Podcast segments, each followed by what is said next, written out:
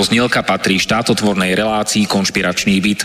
Poslaním relácie je boj proti nekalým praktikám, svojvôle, bezpráviu a organizovanému zločinu v orgánoch verejnej správy, boj proti korupcii a zneužívaniu štátnej moci na kšefty a súkromné záujmy. Poslaním relácie je i posilniť hlas verejnosti v otázkach demokracie, právneho štátu a podnietiť zvýšenie účasti občanov na rozhodovacích procesoch k správe veci verejných. Cieľom relácie je dosiahnutie transparentnej a efektívnej verejnej správy, otvorenie verejnej diskusie v bezpečnostných, protikorupčných a ľudskoprávnych témach. Relácia preto vo verejnom záujme realizuje kontrolnú činnosť, najmä na úseku Úradu vlády Slovenskej republiky, Policajného zboru, Kriminálneho úradu finančnej správy, Národného bezpečnostného úradu, Vojenského spravodajstva, Slovenskej informačnej služby, sústavy prokuratúry, súdov a prijatých medzinárodných záväzkov Slovenskej republiky. Áno, ide o nezávislé rádio Slobodný vysielač so sídlom v Banskej Bystrici.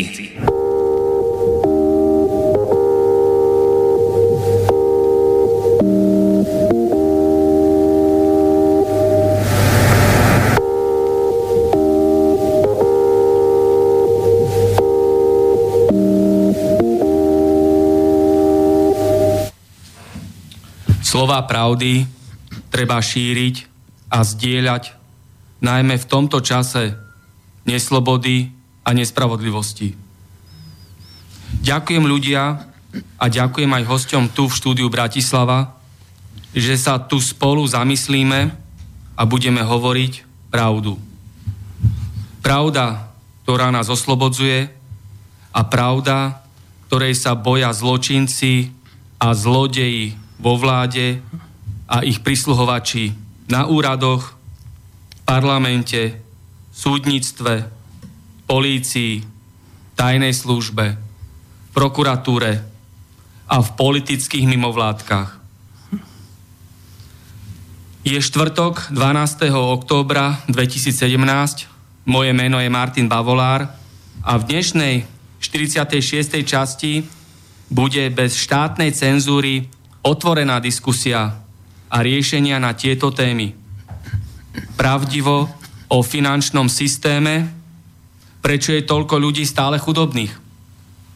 Ľudia na Slovensku sú zúfali a nešťastní, lebo je tu svojvoľa úradov a bezprávie v súdnictve. Tajné spolky, elita a zhubné sekty medzi nami. Prečo je väčšina ľudí nespokojná a má strach? Hostia štúdiu Bratislava, tu a teraz, ktorý tu so mnou, Miroslava Večerová, aktivistka v oblasti finančného systému. Pekný večer prajem, alebo podvečer. Pekný večer prajem aj poslucháčom Rádia Slobodný vysielač a prajem im príjemné počúvanie. Jan Bošanský, ľudskoprávny aktivista a redaktor občianskej televízie Bratislava pekný podvečer. Tiež želám pekný podvečer. Ďalší host, Anton Berci, občianský aktivista, živnostík a vysokoškolský študent politológie sa ospravedlnil zo zdravotných dôvodov, nemohol prísť do Bratislavy. Uvidíme, či sa v priebehu relácie pripojí cez Skype do diskusie. A ďalší, štvrtý host, Stanislav Skala, člen predsedníctva Únie autodopravcov Slovenska, sa takisto v priebehu diskusie zapojí do riešenia uvedených tém. A na úvod takúto myšlienku dám do diskusie. Prezident Kiska, premiér Fico, predseda parlamentu Danko, podpredseda parlamentu Bugár, ministerka spravodlivosti Žitňanská, minister vnútra Kaliňák, minister financí Kažimír, minister obrany Gajdoš a ďalší im podobní politici sa už nikdy nezlepšia, lebo sú prehnití a preto kvôli ním tu máme tento prehnitý systém. Preto je naša republika v biednom stave. Áno, oni vytvorili tento totalitný režim a marazmus so svojimi prisluhovačmi, súdnictve, polícii, prokuratúre, na úradoch, zdravotníctve, systémových médiách a politických mimovládkach. Všetkých slušných a dobrých ľudí tu zdiera, okráda, zotročuje a vykoristuje organizovaný zločin, korupcia, bezprávie a mafie.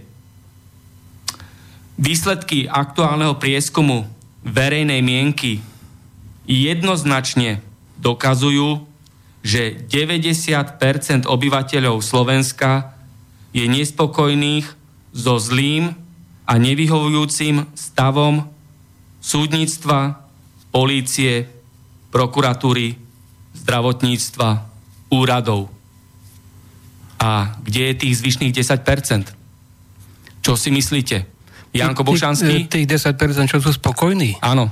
No asi sú dobre zaplatení a držia sa s nejakou tou svetovládou, ako sa tu hovorí už veľmi dávno, 100 rokov, čo tu sa prevalili informácie, čo bude s týmto svetom, pretože nejakí svetovládcovia sa tam objavili v tom čase a že oni budú to tu regulovať a všetko si zoberú na, na svoje plecia. Takže najprv, čo, čo povedal Rockefeller v 1890, to len tak spomeniem, keď som hovoril o tých 100 a viac rokov dozadu, povedal, mám všetky médiá, kúpil som si akurát Reuters teraz, no a budem ja teraz diktovať, budem ovplyvňovať psychologicky ľudia, aby boli pripravení na to, čo ja a moja skupina, môj klan plánujú. Tak povedal, budem robiť e, bolševickú revolúciu a tri vojny. Prečo? Hej, tam mal popísané, aj to bolo zverejnené, pre, asi len pre svojich, e, pre svoj široký okruh, lebo tam je veľa ľudí, ako aj u nás tých 10%, robia pre nich, lebo sú dobre zaplatení. To je vlastne piata kolona, to sú vlastne aj mnohí, ktorí im je jedno, kto príde, ale budú slúžiť. Hej. To je jedno. Však tu sme pred časom e, pozorovali, že tí, čo boli gardisti, e, naraz sa stali partizáni a vyšli do KSČ vtedy, v tom čase. Potom po zmene išli do KDH alebo do ďalšej strany a tak ďalej. No. Čiže všade je, držia režim takíto ľudia, sú, to, to sú režimisti, ale tí slušní ľudia sú klamaní cez médiá, samozrejme, hej. A ešte by som povedal, čo plánoval ten Rockefeller, to si, to si každý môže vyhľadať na internete plány Rockefellera, keď získal médiá, alebo aj na iných stránkach. O, o, takisto samozrejme, že nebol ďaleko od neho ani Ročil, ktorý mal na starosti vždycky to, aby požičiaval, hoci to nebolo kryté. To storočia to robila jeho rodina, on sa volá kedysi Bauer. No predtým to robili aj v Taliansku nejaké rody, Hej, vo Švedsku tiež niečo, ale tam to bolo nakrátko. Na o tom všetkom píše Morris a Van Helsing, to sú známe knihy, to už sú vlastne ako, ako keby šlabíkár pre tých, ktorí chcú tieto informácie mať. Teraz sú už ďalšie, e, ďalšie a ďalšie knižky aj o slovenskej mafii. Hej, napísal to napríklad jeden poslanec, myslím, že sa volá Krajniak, on si hovorí, myslím, že posledný kryžiak, potom ďalšie sú o, o Siske, to napísal Hakl a ten Kvaltény, myslím. Potom napísal Majský Pokrvená demokracia, ako predal Zurinza s Miklošom e, SPP. E, zobral 12,5 miliardy, tento párik našich zaujímavých ľudí, ktorí vlastne nie sú potrestaní. Ja som sa pýtal ministrov, keď som ich stretával na ulici z tejto vlády, že kedy budú potrestaní tam naši, čo boli vo funkciách. Robili si, čo chceli. Vieme, že po revolúcii bol trošku chaos, ale kto robil revolúciu? To si môžeme pozrieť vo filme Ukradnutá revolúcia. Je to, je to český dokument Ukradená revolúcia. A ďalšie a ďalšie dokumenty sú, že vlastne e, tu bol e, daný taký voľný režim pre tých, hlavne pre tajné služby, ktorí, ktorí vlastne budú paktovať e, s západnými koncernami a bankami. Tak to mali dohodnuté, takisto vyslobil sa aj e, na 20. výročie 17. tohoto novembra je výročie nežnej tzv. Nazvali to nežná, lebo nebol, ne, netiekla krv. E, pekne sa to dalo cez, cez nejakých moderátorov. Ale to je, to je tak dlhé rozprávanie, ale môžem povedať, čo povedal vtedy Lorenz na 20. výročie. Povedal e, takúto vetu. My sme dávali ako tajná služba informácie vláde len tie, ktoré sme chceli, aby vláda vedela informácie. Hej. Čiže e, toto dostali, dostali zelenú tajné služby na privatizovanie. A čo máme teraz? Vládu, ktorá je vedená z pozadia tajnými službami a pánom Širokým, ktorý si zadáva on má všetky štátne zákazky. Toho je strašne veľa, čo by sa... Ale máš nejakú otázku? No, je verejne známe, bolo to opakovane medializované kompetentnými ľuďmi, že v roku 1989 nebola žiadna revolúcia, ale bol to riadený majetkový a finančný prevrat, Prevo. ktorý vykonala komunistická oligarchia na čele s Mohoritom, Čalfom a Hegenbardom v spolupráci s Havlovou mafiou a s eštebáckou nomenklatúrou, ktorú viedol generál Eštebe Lorenz. Takže to bolo len sprievodné divadlo, títo študentíci, potom, že sa spustil ten generálny štrajk a tak ďalej, potrebovali odstaviť ľudí, ktorým zavadzali v tej privatizácii, ktorú si spomínal. Takže k tejto téme toľko, ale ja sa ťa spýtam jednu vec, ty si redaktor občianskej televízie Bratislava. Momentálne, aké projekty realizuje občianská televízia Bratislava a ktoré Určite, áno. zrealizovala. Môž, môžeme si k tomu rád, niečo povedať? Rád porozprávam, to je tiež trošku dlhšie toto. Ešte by som dodal, že toto, tá Havlová skupina a ďalší, to boli agenti a to bola vlastne piatá kolóna zradcov. Hej, to vždy bolo aj v dejinách, že išli štyri kolóny a preto sa boli piatá, volalo to všetko takto, podľa kolón, že tá piatá kolóna bola u toho, ktorého chceli dobiť. U, u, u toho čo ja viem, nebol to e, nejaký zlý, e, zlý národ, ale prosto chceli pobyť tam ľudí, tak už tam mali vytvorenú piatú kolónu, nejaké skupiny proste už ľudí, ktorí pripravili pôdu na to, aby... A teraz je to ľahšie, lebo sú tu médiá, hej? To sa cez médiá všetko dá do ľudí dostať, všetky tieto ich plány, ale v peknej forme. A čo sa týka toho vysielania, to práve preto kvôli tým médiám, ktoré tu manipulujú ľudí a zabijú zbytočne čas. Ej, ľudia by mali mať čas na knižky alebo na rodinu, na všetko možné, samozrejme. Tak a e, dávajú také, také ľúbivé veci alebo psychologicky zaujímavé pre ľudí. Hej. Podľa toho, e, ktorý napríklad, ktorá téma ide, alebo aký seriál, hej, z akého prostredia, tak to potom púšťajú ďalej, ďalej. Myšľajú ďalšie veci, ktoré boli veľmi pozerateľné. Potom do toho idú reklamy, to je tiež veľmi manipulačné. To je samý klam. Hej, však už to slovo po slovensku. Kto vlastní médiá na Slovensku? Tak všetky médiá sveta, ako som povedal, uh, už v 1890 sa pochválil Rockefeller, však ich je viacej bratov a potomkov a tak ďalej. Medzi sebou ináč najradšej e, robia rodinu, aby sa majetok nedelil, lebo ten obrovský. Začali s naftou. V 1850 povedal ten prvý z nich, že oklamal svojho partnera, prispôsobil sa s kamarátom hej, na také veci, ako je preprava ropných produktov. E, prosto e, tam bola korupcia a takéto rôzne spol, spolky, hej, dohody, ktoré tiež zase ne, všetky nedodržiaval, lebo Rockefeller taký, keď povedal synom, ak chcete zbohatnúť, nesmiete uh, neklamať, nesmiete hovoriť pravdu, nesmiete nekradnúť a samozrejme, že popri tom musí byť aj nejaké zabíjanie. Až, až tedy budete bohatí. A to povedal aj to jeden mafián v Bratislave v centre, že poctivo sa tu zarobiť nedá. Ale tak toto sa dá zmeniť. Hej? Čiže keď majú vplyv tieto médiá, som začal v 96. videl som priestor na rádiu Twist, odkazovali si ľudia, kedy ide električka Ocko a kde sa stretneme Anička, takéto odkazy vraj, no tak toto je dobrá relácia, to bolo málo počúvané. Tak som si povedal, že keď už sme boli tak, že niekto tam prišiel, tedy politike, všetko dal svojim, títo predali zase na západ, Hej, a, a, a robili sa, že sú oni vlastenci. Hej, a potom vlastenci to všetko predali na západ. No.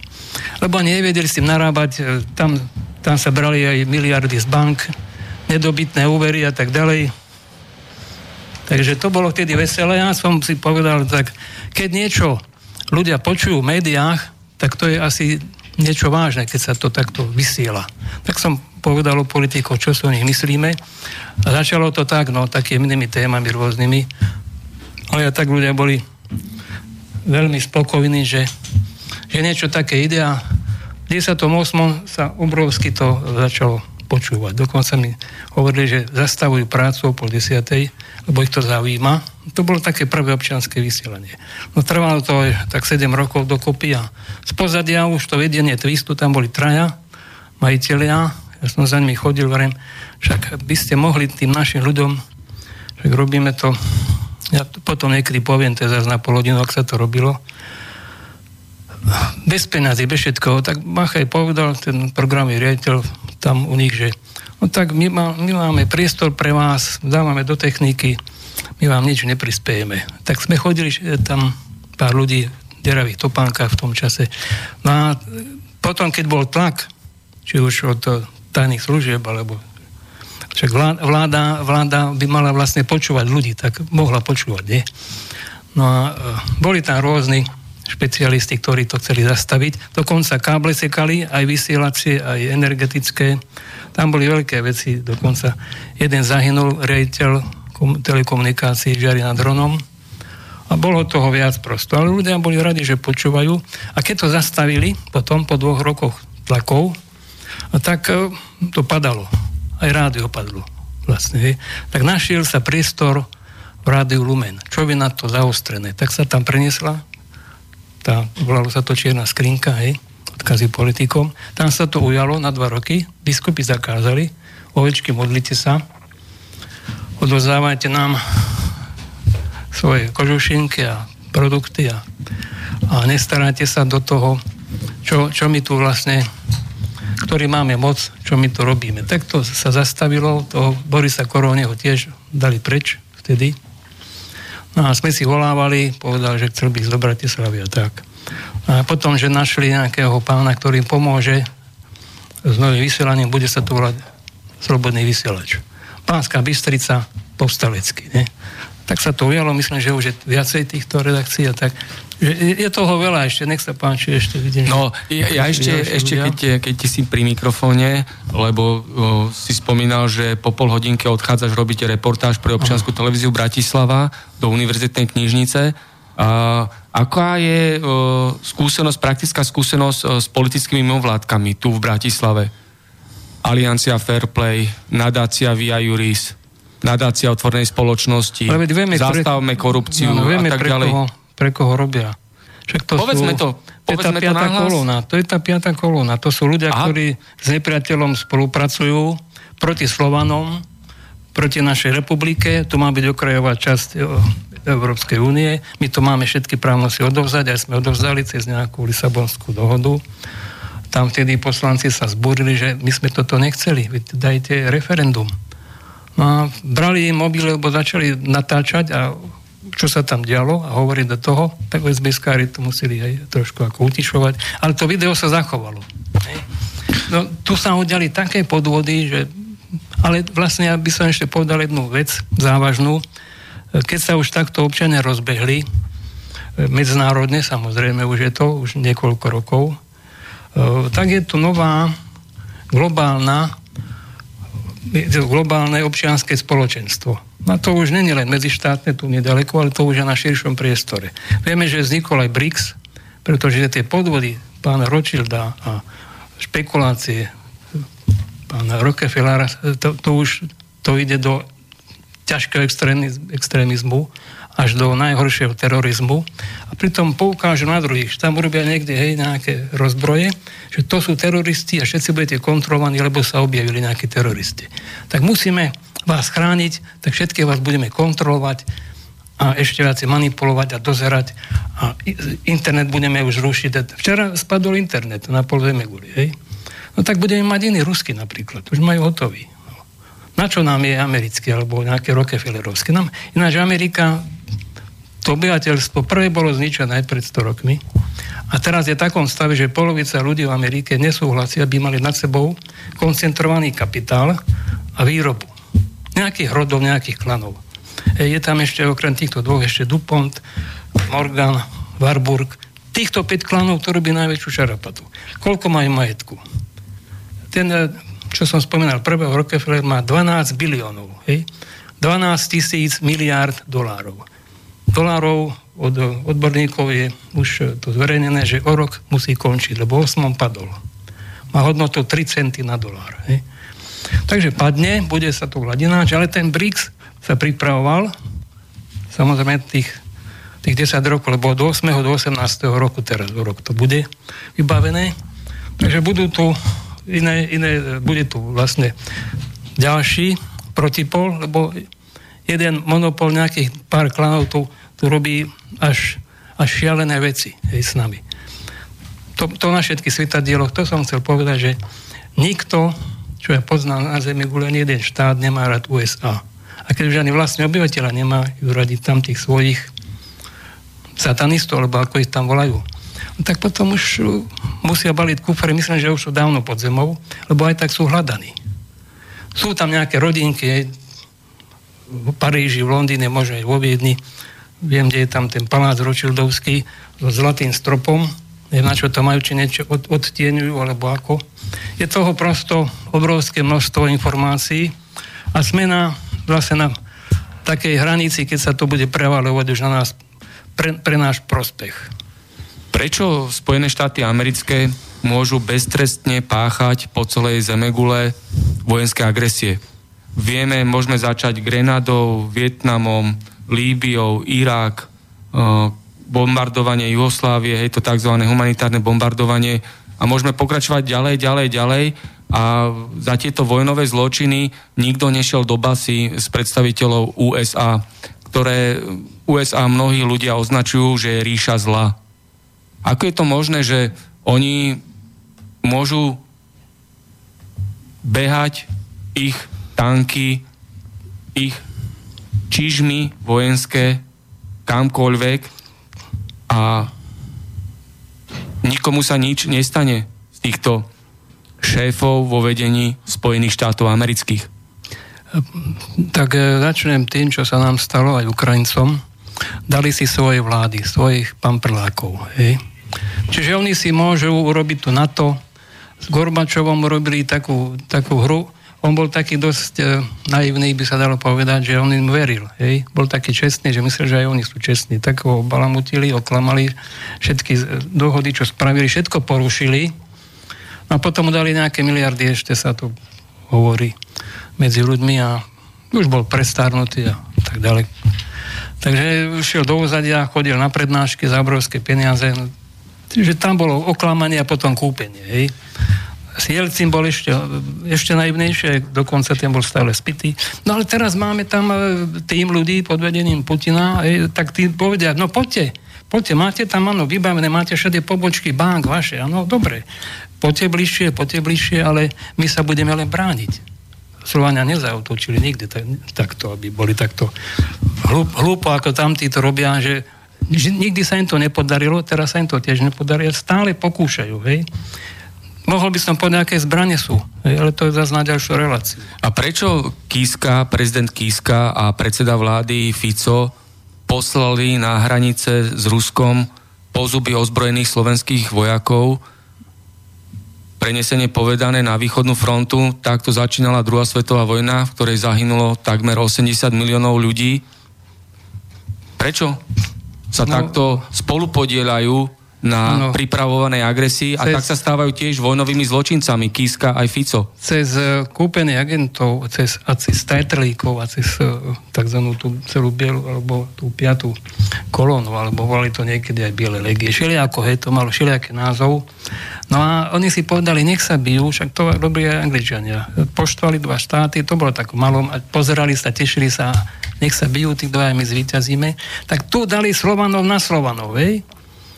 Cez tieto figurky a cez médiá, cez úplatky, však sem chodia Ukrajinci do práce, hlavne do Volkswagenu, vydržia tú otrockú prácu za tie malé peniaze, relatívne malé, bol v Nemecku, za to dobre platia. Ináč budeme žiadať odškodné aj za tie otravené potraviny, čo nám dávajú, aj za tie malé príjmy. Od, o, už 15 rokov vlastne by sme mali do nich tlačiť, naše, naši teatrici netlačili do nich. My sme tu ako keby druhá, tretia kategória. Hej? Čiže poštvali Slovanov a toto im nikdy nevinde. E, Rusi čakajú aj samozrejme celý BRICS. Ak vypália prvú raketu, tá skončí tam, kde vyštartovala. To volím, ako hovorím, len takú malú vec. Keď sa vrátime k prvopočiatku, k tomu spomínavému Gorbačovovi, ktorý prišiel s perestrojkou a prestavbou, veľa ľudí má názor, že to boli metódy k vytvoreniu nového svetového poriadku. Čo k tomu, z akého prostredia vzýšiel Michail Gorbačov a prečo práve on prišiel s takýmito prevratnými no, myšlienkami ako perestrojka, ano. glasnosť a tak ďalej, že všetko chcel prerobiť a vytvoriť tu ten nový svetový poriadok, ktorý vlastne dopadol ako dopadol. Čo k tomu? Ako, ako som už e, začal o ňom, tak bol dosť naivný a e, ťahali mu medové motúzy. Sľubovali, že všetko dodržia, že všetky vojská sa stiahnu. Bude tu fantasticky všetko dohodnuté. E, bolo to dokonca pred svetkami, boli tam zápisnice, všetko sa, všetko sa zverejní vlastne, hej. To všetko sa čaká ešte, kedy sa to bude riešiť lebo, lebo toto príde na pretras, tie dohody. Prečo nes, nedoho, ne, neplnili svoje z, z ich strany, kde to oni navrhovali. Hej?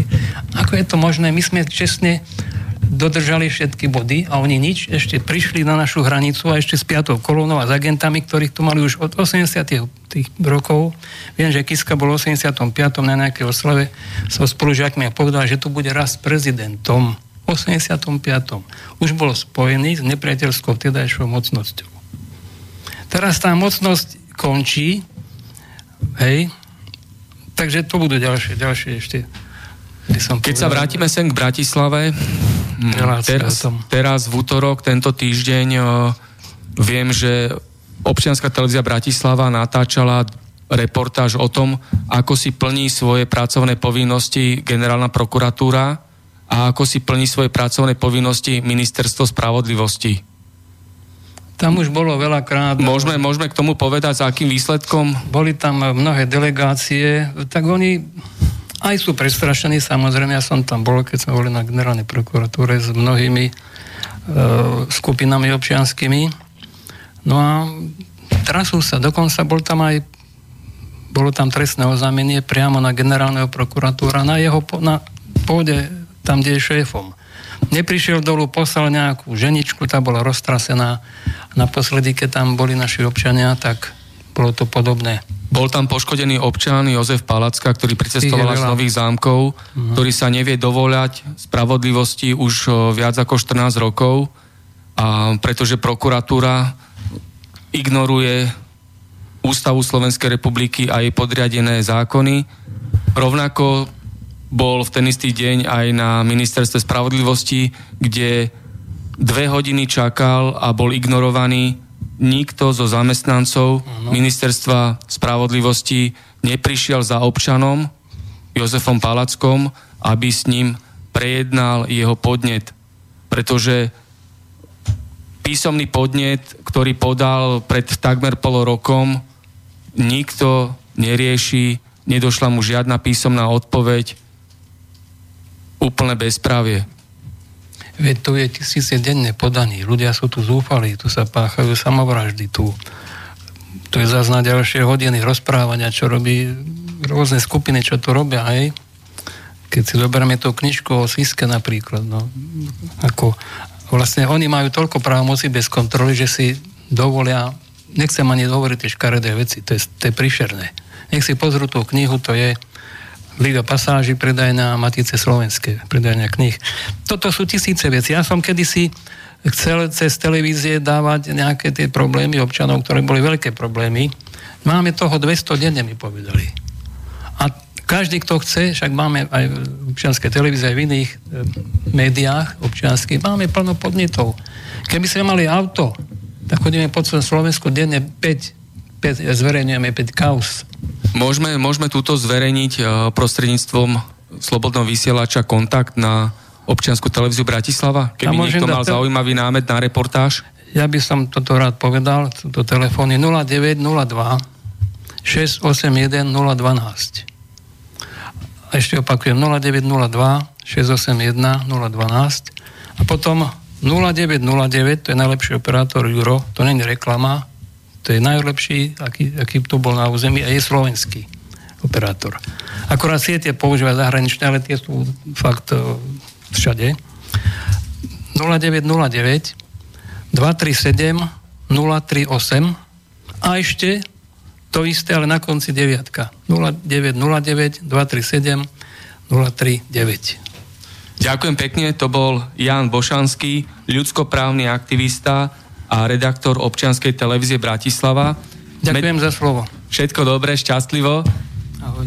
Medzi tým do štúdia Bratislava prišiel ďalší host, Stanislav Skala, člen Únie, predsedníctva Únie autodopravcov Slovenska. Pekný podvečer prajem. Dobrý deň prajem poslucháčom. No, čo na úvod nám poviete? pán Skala. Máte nové informácie, vyvíjali ste Únia autodopravcov Slovenska nové aktivity, s akým výsledkom, čo sa deje na ministerstve dopravy, pracujú tam, nepracujú, je tam bezprávie, plnia si pracovné povinnosti? Ja môžem povedať len jednu jedinú vec, že nakoľko chodíme stále na ministerstvo dopravy, tak si myslím, že tam chodíme koľkokrát aj zbytečne, chodíme žebrať za svoje práva, lenže problém je v tom, že oni naše práva nejakým spôsobom skrátka nejaké ceptujú takže vzniká tam troška konflikt. Ja chcem len pripomenúť jednu jedinú vec, že keď takýmto spôsobom a takýmto systémem jednania a všetko, jak to pôjde ďalej, tak si myslím, že spústa dopravcu na vypadne z trhu a tento štát vlastne bude musieť e, nejakým spôsobom týchto ľudí nahradiť, alebo keď ich nenahradí, tak ich nahradia západné spoločnosti a tieto západné spoločnosti eh, budú si daleko vyžadovať väčší, väčší ceny, tak jak si dneska vyžadujú naši dopravcovia. Keď si zoberete, ja poviem príklad, treba dajme tému mýto. V roku 2010, keď sa zaviedlo mýto, bol mýtny tender, kde bolo predražený pre obrovskú vysokú cenu. Eh, dneska aj môžem povedať, že v roku 2010, poviem v slovenských korunách, to stálo zhruba asi niekoľko 800 miliónov. Dneska ja môžem povedať, to mýto s týma dodatkami všetkými má stálo 1 miliardu. Vybereme zhruba asi ročne 140 a 180 miliónov eur, vybereme ročne. Lenže problém je v tom, že tieto všetky peniaze idú stále na mýtny tender a peniaze sa späť nevracajú do infraštruktúry. A toto je práve jeden veľký problém aj dopravcov, proto lebo aj samozpráv, aj vúce, kde by mali tlačiť na to nejakým spôsobom tie vúcky, že by mohli aspoň nejak, mohli byť, alebo to lepšie povedané, že vúcky by mohli kontrolovať, poviem príklad, cestnú správu, kde cestná správa spáda pod Skytol a bla bla, ja vieme, kam tie peniaze idú všetky, ale teda chcem povedať len jednu vec, že mohli by sa už v tejto dobe vlastne zaoberať s tým trošku aj naši poslanci, lebo tie dálnice vlastne, čo sa budujú, tak sa budujú úplne na úkor našich detí a vlastne peniaze, ktoré sa vyberajú z mýta, idú vlastne do určitých vačku. Do ktorých? Komu? No, Komu ja to som, ide? Ja by som povedal, že obrovský na tento bohatný Skytol, kde bola podpísaná zmluva, lebo keď si zoberete stále, oni sa vymúvajú jednu vec, robia, že veškeré peniaze, ktoré sa vyberú vlastne na mýte, tak sa, správa, tak sa vracajú do infraštruktúry. Nie je to pravda, pretože keby sa vracali do infraštruktúry, tak by bolo, si myslím, niečo vidieť, vidieť a nejaká práca po tých cestách by sa ďalej robila, ne, že peniaze idú úplne z nejakých inakších zdrojov.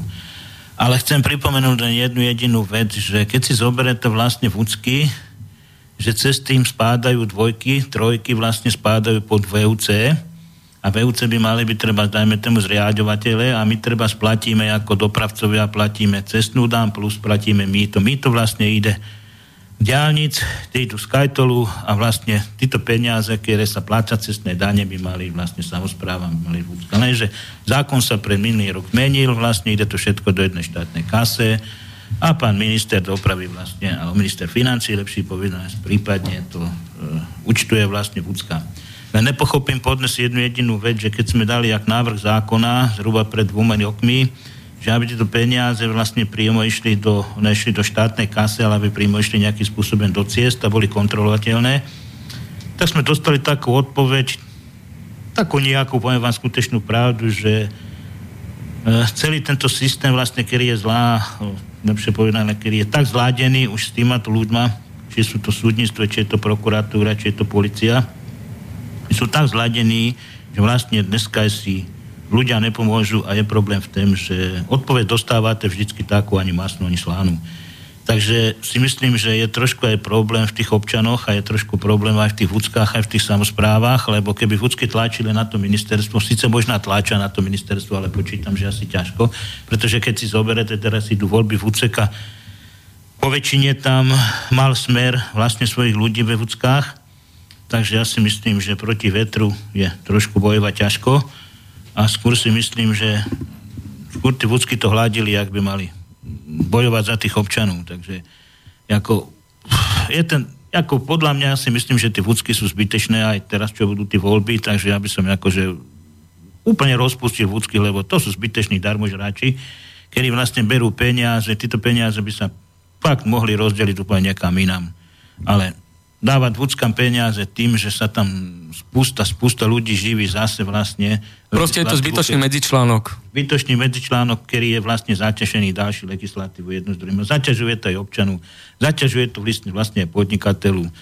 Takže myslím si, že vúcky sú zbytečné. E, pokiaľ, pokiaľ chcem ešte pripomenúť jednu vec, že ohľadne tej dopravy, ohľadne tej dálnic, teraz akože sa malo jednať o tom, že sa vlastne nejakým spôsobom eh, budú musieť dobudovať tieto dálnice, že sa otvoria dlhová brzda, lenže ja si myslím jednu vec, že to bude trošku problém, pretože Európska komisia, Európska únia poskytla jednorázové nejaké financie, bohužiaľ tie financie sa preprali tam, kam sa nemali preprať, peniaze vlastne ostali v súkromných rukách a vieme vlastne, jak to dopadlo, že místo, ja neviem, poviem príklad, 100 eh, kilometrov dálnic Spomínam príklad, alebo treba 10 km dálnic e, sa predražilo obrovsky vysoké, kde by sa mohlo spraviť za to 20 km, 15 km dálnic. Takže víme o tom, že tie tendre sú obrovsky predražené a pokiaľ tie tendre stále budú predražené a tá výdavková časť vlastne toho štátu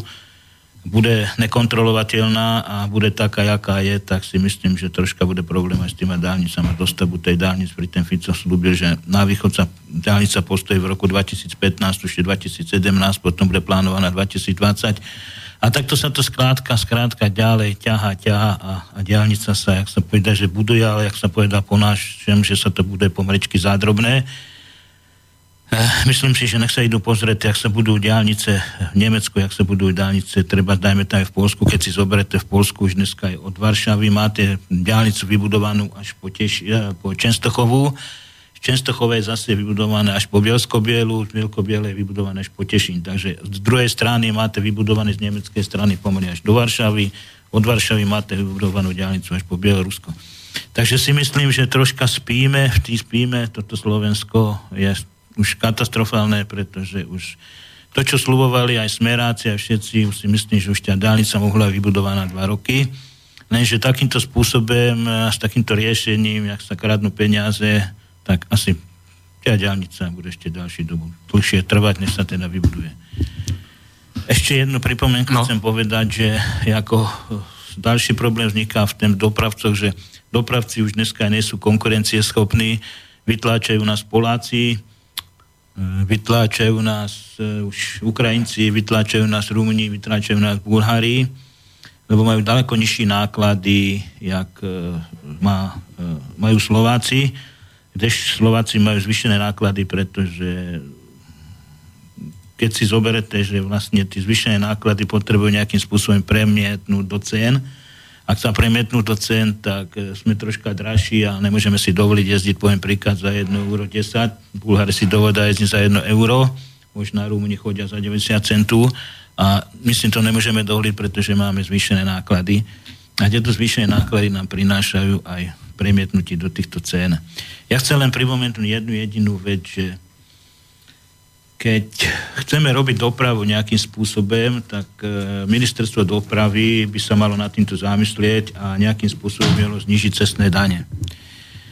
Keď zniží cestné dane, tak tí dopravcovia, ktorí sú preregistrovávaní, treba dajme tom v Slovensku, v Polsku, v Česku, tak sa vrátia späť na Slovensko a aspoň koľko, toľko, aká koruna, taká koruna sa dostane do tej štátnej kase keď si zoberiete, treba, dajme tému, koľkokrát sa stáva, že my stretávame polské kamióny, pritom sedia tam e, slovenskí vodiči a stretávame dokonca už aj ukrajinské kamióny, aj treba s Ukrajincami, ale po väčšine sú to slovenské spoločnosti, slovenské firmy, ktoré sa preregistrovávajú vlastne na Ukrajine, preregistrovávajú sa v Slovensku, preregistrovávajú sa v Maďarsku, v Polsku, v Česku.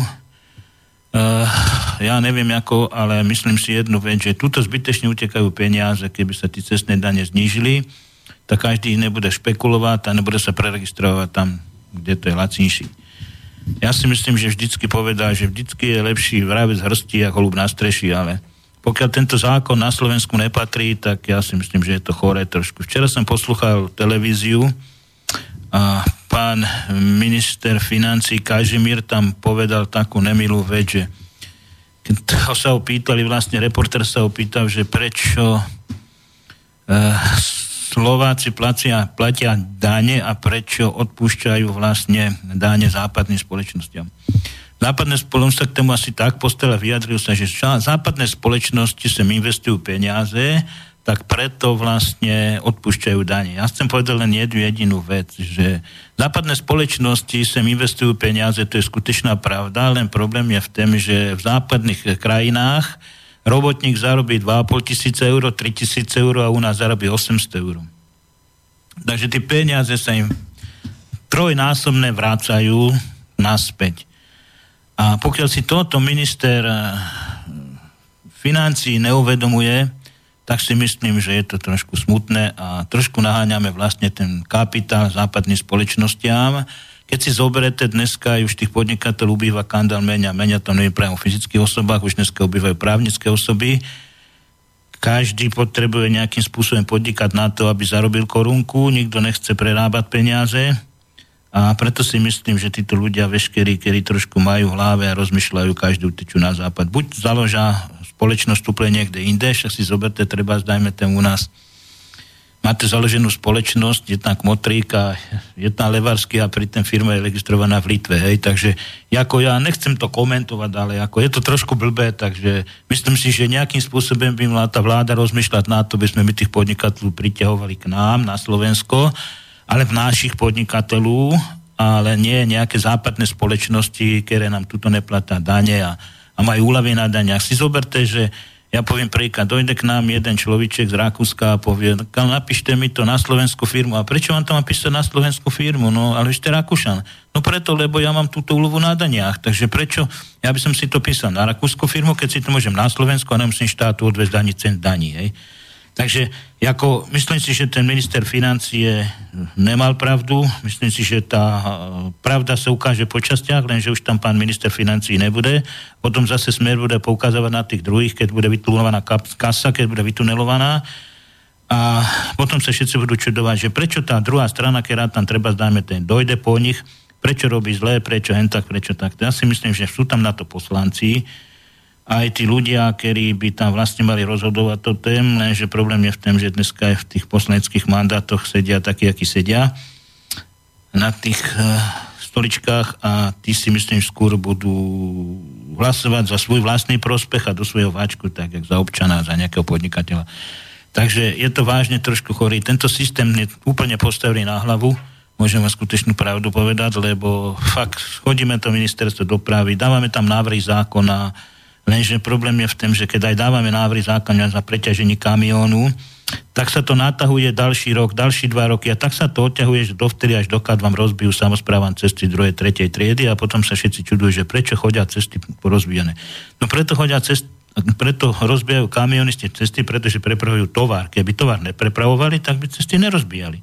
Lenže problém je v tom, že ministerstvo dopravy malo nad tým rozmýšľať, že tá záťaž vlastne na tie cesty je z roka na rok kandál väčšia a väčšia a si tú situáciu by mala nejakým spôsobom riešiť. My sme ich na Orave upozorňovali na mosty, že tam sa vlastne práska, že tam nejaká státika, treba tam nejaké prepočty, treba to pol roka dopredu nejakým spôsobom riešiť. Nikto neriešil nic, pretože nemáme peniaze, taký problém, hen taký problém. Už keď potom dojde do tuhého, tak sa vlastne odstavia mosty a potom dopravcov obchádzajú ďalších 40-50 alebo možno aj 100 kilometrov robia také uzavírky, vlastne, ktoré sa dali už riešiť dopredu, ale treba tam fakt rozumných ľudí a ne, že ministerstvo dopravy povie, však ešte to vydrží týždeň, ešte dva týždne, ešte mesiac.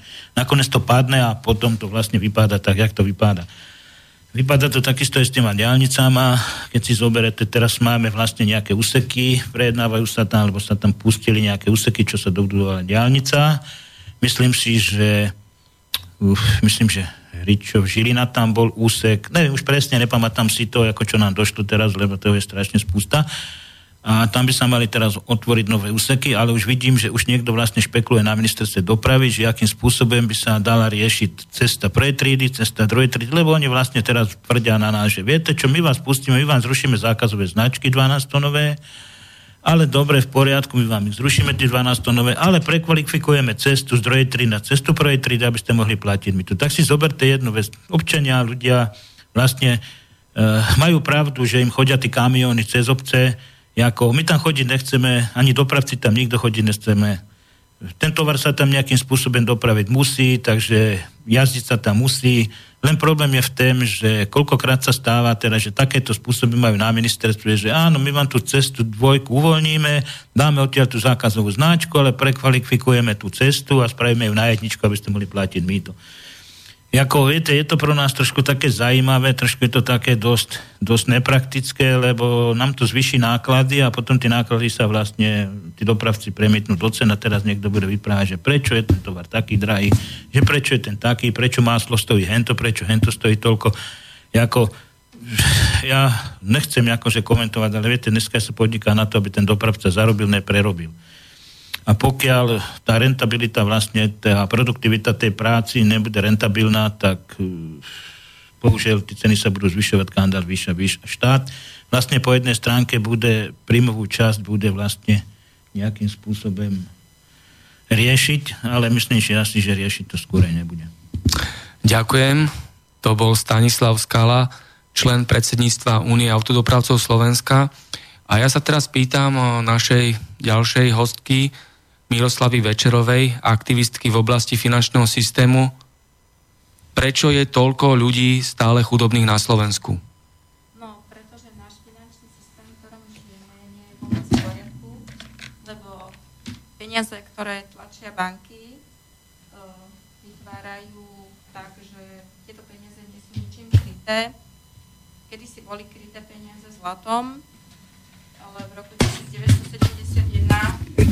americký prezident Nixon zrušil krytie zlatom americkému doláru a tým pádom aj ostatné meny prestali byť kryté.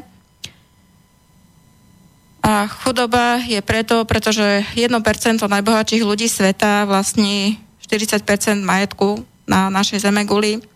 No a zotračujú nás cez podvodný systém, v ktorom tlačia peniaze vytvárané v počítači, ktoré nie sú kryté, ktoré sú len ako čísla počítači, potom bankovky, čo sa tlačia v bankách, teda v tých tlačiarniach mm, na podnet e, bank e, nie sú ničím kryté. Kedy si sa používali hodnotnejšie peniaze ako zlato, striebro. Banka však bola len skladom zlata a na požiadanie tí ľudia, čo si tamto zlato uložili v bankách, bola povinná e,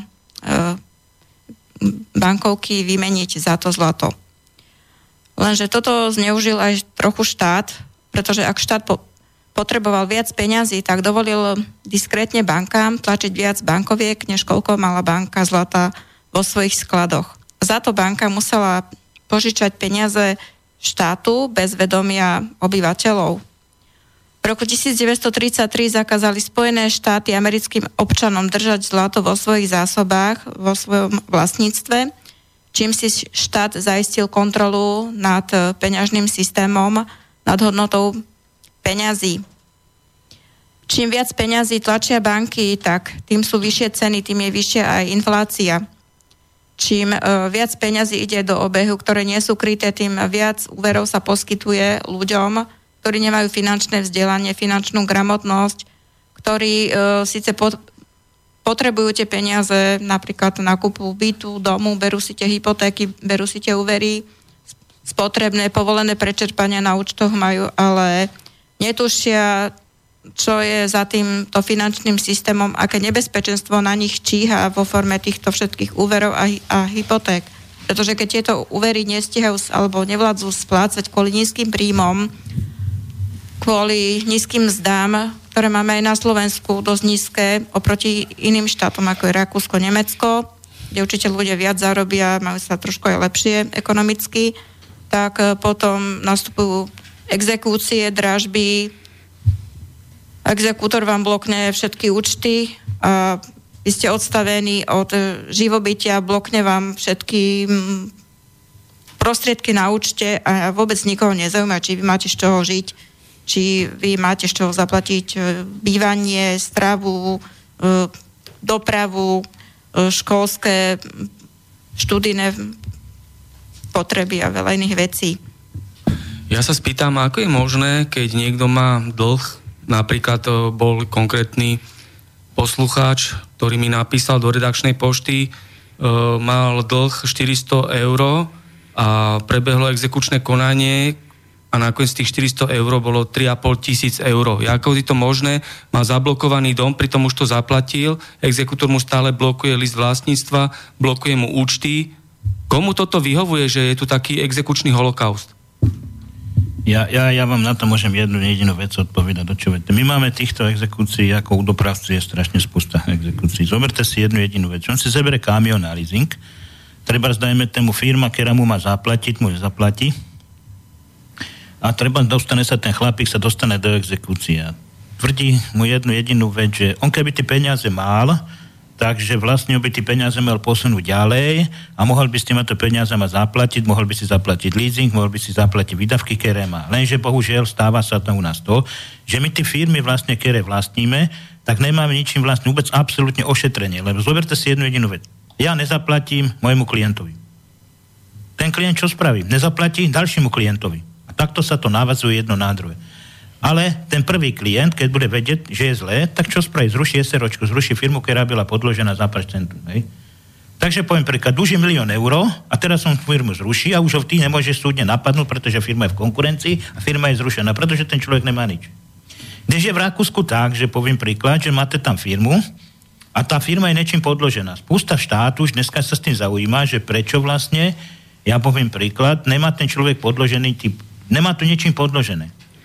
Ale čo vy tomu človekovi urobíte, keď on vám nezaplatí milión eur a jak ho napadnete? Ale vás budú napadať exekúcie, vás bude napadať všetko a vy tie peniaze nemôžete poslať, pretože vy ste tú prácu vykonali, ale už ďalej tie peniaze poslať nemôžete, lebo ich nemáte. A toto je práve celý problém. A problém sa stáva vlastne v tento, a to je vlastne kapitál, ktorý ja môžem odsúdiť už len na ten princípe, že na tento je spústa, bohatné spústa exekúcií, a exekútor sa neopýta, že či ja som dostal zaplatenú plátbu, lebo som nedostal, ja som nezaplatil. A to je celý ten problém. Když to v Rakúsku už to začína fungovať tak, že pokiaľ ten človek nemôže posunúť tie peniaze ďalej a není schopný tie peniaze zaplatiť, tak napíše tomu človeku, ktorý to vlastne má na starosti, to je nejaká, nejaká agentúra na to a povie, že očovaj, tento, tento človek mi nezaplatil, tak oni idú za tú agentúru, opýtajú sa, očovaj, kolega, prečo si mi nezaplatil, tento človek nám nemôže ďalej zaplatiť. Takže tým pádem automaticky už sa s nikým nehrajú, dojde a poslú to na ňo. Na toho prvého, ktorý nezaplatil. Ale nie, že na toho chudáka posledného, ktorý mal posunúť ďalej tie peniaze. A toto práve tento zákon, veškerý, ktorý existuje nás, by sa mal zmeniť. Pokiaľ sa tento zákon nezmení a stále tento zákon bude fungovať tak, jak funguje, takže tie exekúcie sa stále budú vytvárať. Ale to chcem ešte povedať jednu jedinú vec, nech troška odbočím, nech troška odbočím z tejto cesty. E, mne sa nelúbi jedna vec. My sme teraz dávali nejaké návrhy zákona na ministerstve dopravy ohľadne STKček. Zoberte si jednu vec, že za STKčko zaplatíte pokutu 320 eur. Ale vy to vozidlo nevyužívate, vlastne to vozidlo vám stojí niekde doma na dvori a platíte za to, že ste nevykonali STK. Ale ja s tým autom nechodím. Nikde v Európe to neexistuje, to existuje jedine u nás na Slovensku. Keď sme nejakým spôsobom bojovali za to, že aby, poviem príklad, aby sa to nejak aspoň dopredu vám niekto poslal upomienku a povedal by vám tak, ja neviem, poslal vám poštu upomienku, nemáte spravené STKčko, keď si ho do 14 ne, nespravíte alebo vozidlo neodhlásite, dostanete pokutu. Absolútne nikto nikoho. Ja opomenem, ale opomenem za 320 eur. Ale človek, ktorý žije doma a má dôchod 280 eurový alebo 320 eurový, tak mi povedzte, kedy to vozidlo využíva čiste len na to, že chodí s ním ze špitálu do špitálu, z nemocnice do nemocnice, lebo koľkokrát sa fakt nemá, jak dostať ten človek, ktorý má 70 rokov, tak mi povedzte, čo to je vlastne za sociálna krajina. Čo sme my vlastne vôbec za sociálny štát. Tak toto nech nám niekto vysvetlí. Prečo pán Fico nedojde a nepredstaví toto? Tam ide uteká, predám dôchodcom 20 eur, pridám 30 eur. Ale však oni tie peniaze dostajú náspäť zase cez takúto cestu a nedostanú 20-30 eur. Však oni dostávajú pomeričke od tých ľudí 100 eurovky, 200 eur, 300 eurovky. Však si zoberte, že ja mám, poviem príklad, nákladné vozidlo, ja s tým nákladným vozidlom chcem niekam jesť, hej, a teraz jezdím po ceste druhej, tretej tridy. Nechodím na cestu prvej tridy. Teraz na ceste dojde mi upomienka, že za pol roka tú OB jednotku, aby som zaplatil pokutu, lebo som nechodil na pol roka, teda nechodil som po ceste prvej triedy a mám ju pol roka. Boha, to co je za vypálnictvo toto? Však toto nikto nemôže existovať ako v našom štáte. Ale už to vozidlo nemôžete s tým nájsť káčko, lebo potrebujete naň, potrebujete na to e, obe jednotku. Tak jak môžete ísť bez obe po ceste druhej, tretej, triedy, keď potrebujete na to obe jednotku? Preboha, to sú chore zákony. A za chvíľečku vám pošlu pokutu za to, že ste nemohli s tým nájsť. Jak má byť nájsť To jeden zákon protirečí druhému zákonu. Preboha, kedy somar takéto sprostosti môže na ten ministerstvo vymýšľať. Ale to nie sú sprostosti, to sú toto fakt vážne veci, kde oni dokážu týchto našich ľudí, tých dopravcu, dokážu obírať o peníze. Však to je moderné vypalníctvo preboha. Poslucháč Peter má otázku, nech sa páči. Ja by som sa chcel pani spýtať, že dostala sa mi do povedomia taká e, záležitosť, že anglická banka E, ktorá zobrala zlato z bývalého Československa po vojne, alebo cez vojnu nejak to bolo, akože do úschovy, bolo to zlato Čechov aj Slovákov, samozrejme, a že anglická banka toto zlato teraz predala. Ako je toto možné? No, pretože anglická banka je v podstate jednou z bank, ktorú vlastní rodina Rothschildovcov, najväčšia bank- bankárska ro- rodina na svete. A Rothschildovcom patrí celý bankový sektor, Európska centrálna banka, Federálna rezervná banka Spojených štátoch amerických.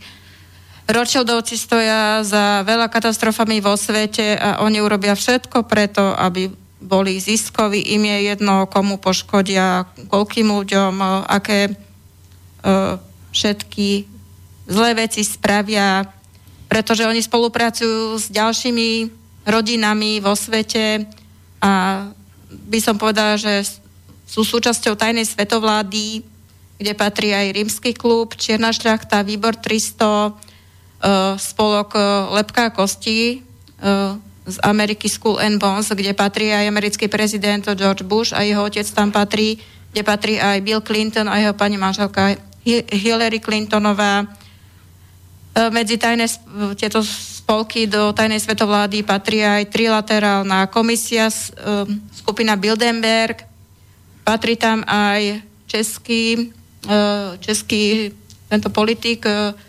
Schwarz, Schwarzenberg, hmm.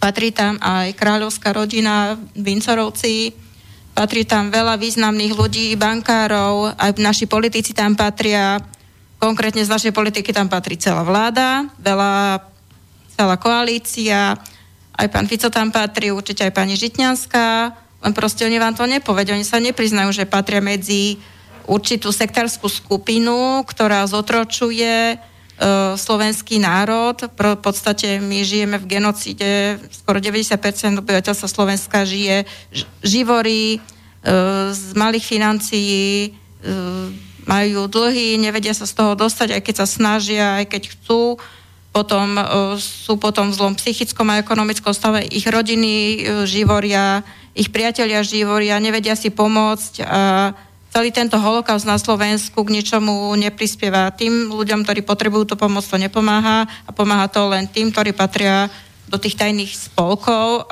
Je o tom aj veľa materiálu, aj na internete nájdete aj knižky, napríklad od Henryho Makova Illuminati 1, 2 v češtine sa dá objednať aj z Martinusu, aj z Pantarej sa dá objednať, potom aj e, pán Michael Morris napísal dve dobré knižky aj o finančnom systéme, aj o týchto tajných spolkov, co nesmiete vedieť, prvú časť a druhú časť.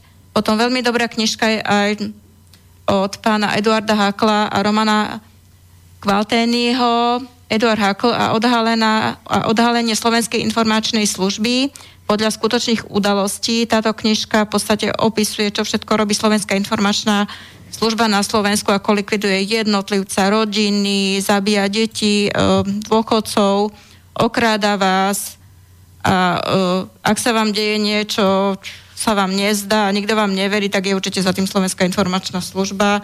Aj to, čo sa, sa stalo Mačkovi Bavlárovi, mo, moderátorovi tejto relácie Konšpiračný byt.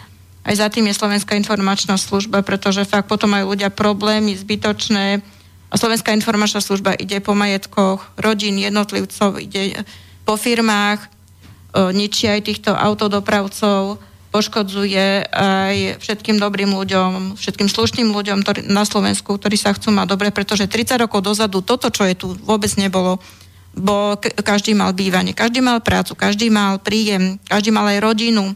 Ľudia sa k sebe lepšie správali. A teraz každý hľadí len na seba, každý si hľadí len svojho a každý len posudzuje druhého podľa toho, koľko má peňazí, koľko má na účte, aké má auto, aký má dom, s kým sa kto kamaráti.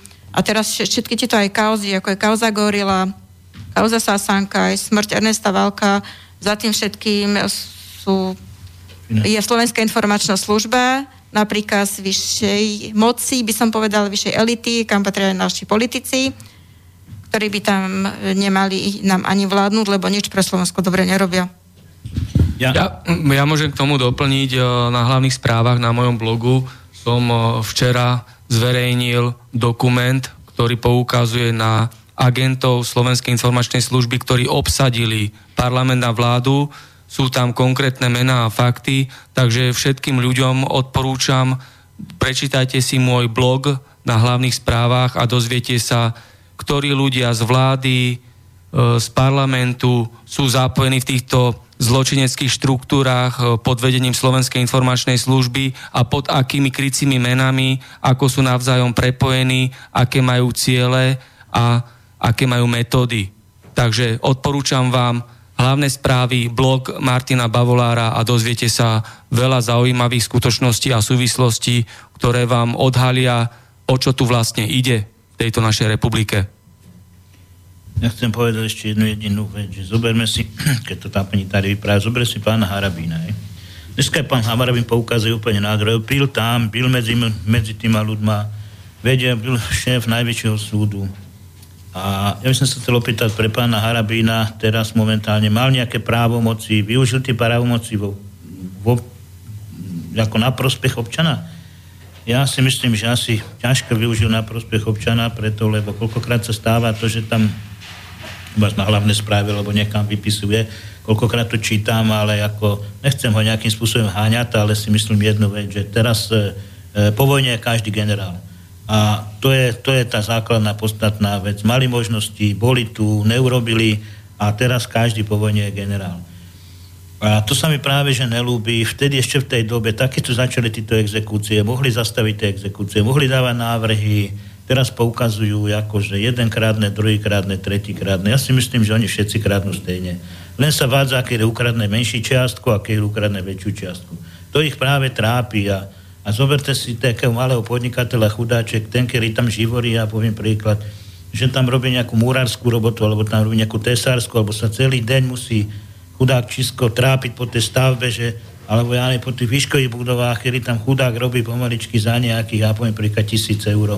Tak je to trošku smutné. Ja si myslím, že títo ľudia by mali mať chochmes trošku aj pro tých ostatných a mali by aspoň tú situáciu nejak snažiť napraviť a riešiť tú situáciu, lebo za chvíľečku to dopadne tak, že títo ľudia, ktorí túto robotu vykonávajú, túto prácnú robotu vykonávajú, či sú to na stavbe, alebo či sú to v fabrikách, tak nám poutekajú všetci na západ a za chvíľu tu nebudeme mať do pracovať. Takže je to trošku smutné, zoberte si teraz potrebu ľudí do Volkswagenu, teraz potrebujú ľudí už do Peugeotu, teraz potrebujú ľudí do Nové, co spravia nový Jaguar.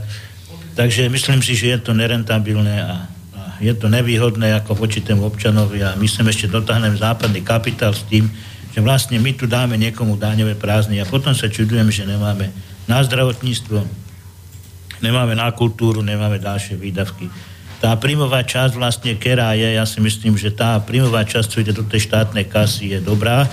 A keby dokázali tú výdavkovú časť hospodáriť títo naši milosrdní bratia, ktorí sú ve vláde, tak eh, si myslím, že bylo by to daleko výhodnejšie, tu ľudia by sa mali daleko lepšie. Ne? Že, viete, keď sa dneska spraví tender, ktorý má stať, poviem príklad, ja nevím, 200 tisíc eur, a urabí sa za 600 tisíc eur a dá sa spraviť za 180 tisíc eur. Tak je to trošičku smutné, ja tam vidím to, že z toho ešte tendru další niekto 200 tisíc eur švihne si pre seba alebo predražené tender. Však si zoberte teraz vlastne, čo sa deje tých 64-65 eh, miliónov eur pre Boháša, kde sme sa už dostali. Že?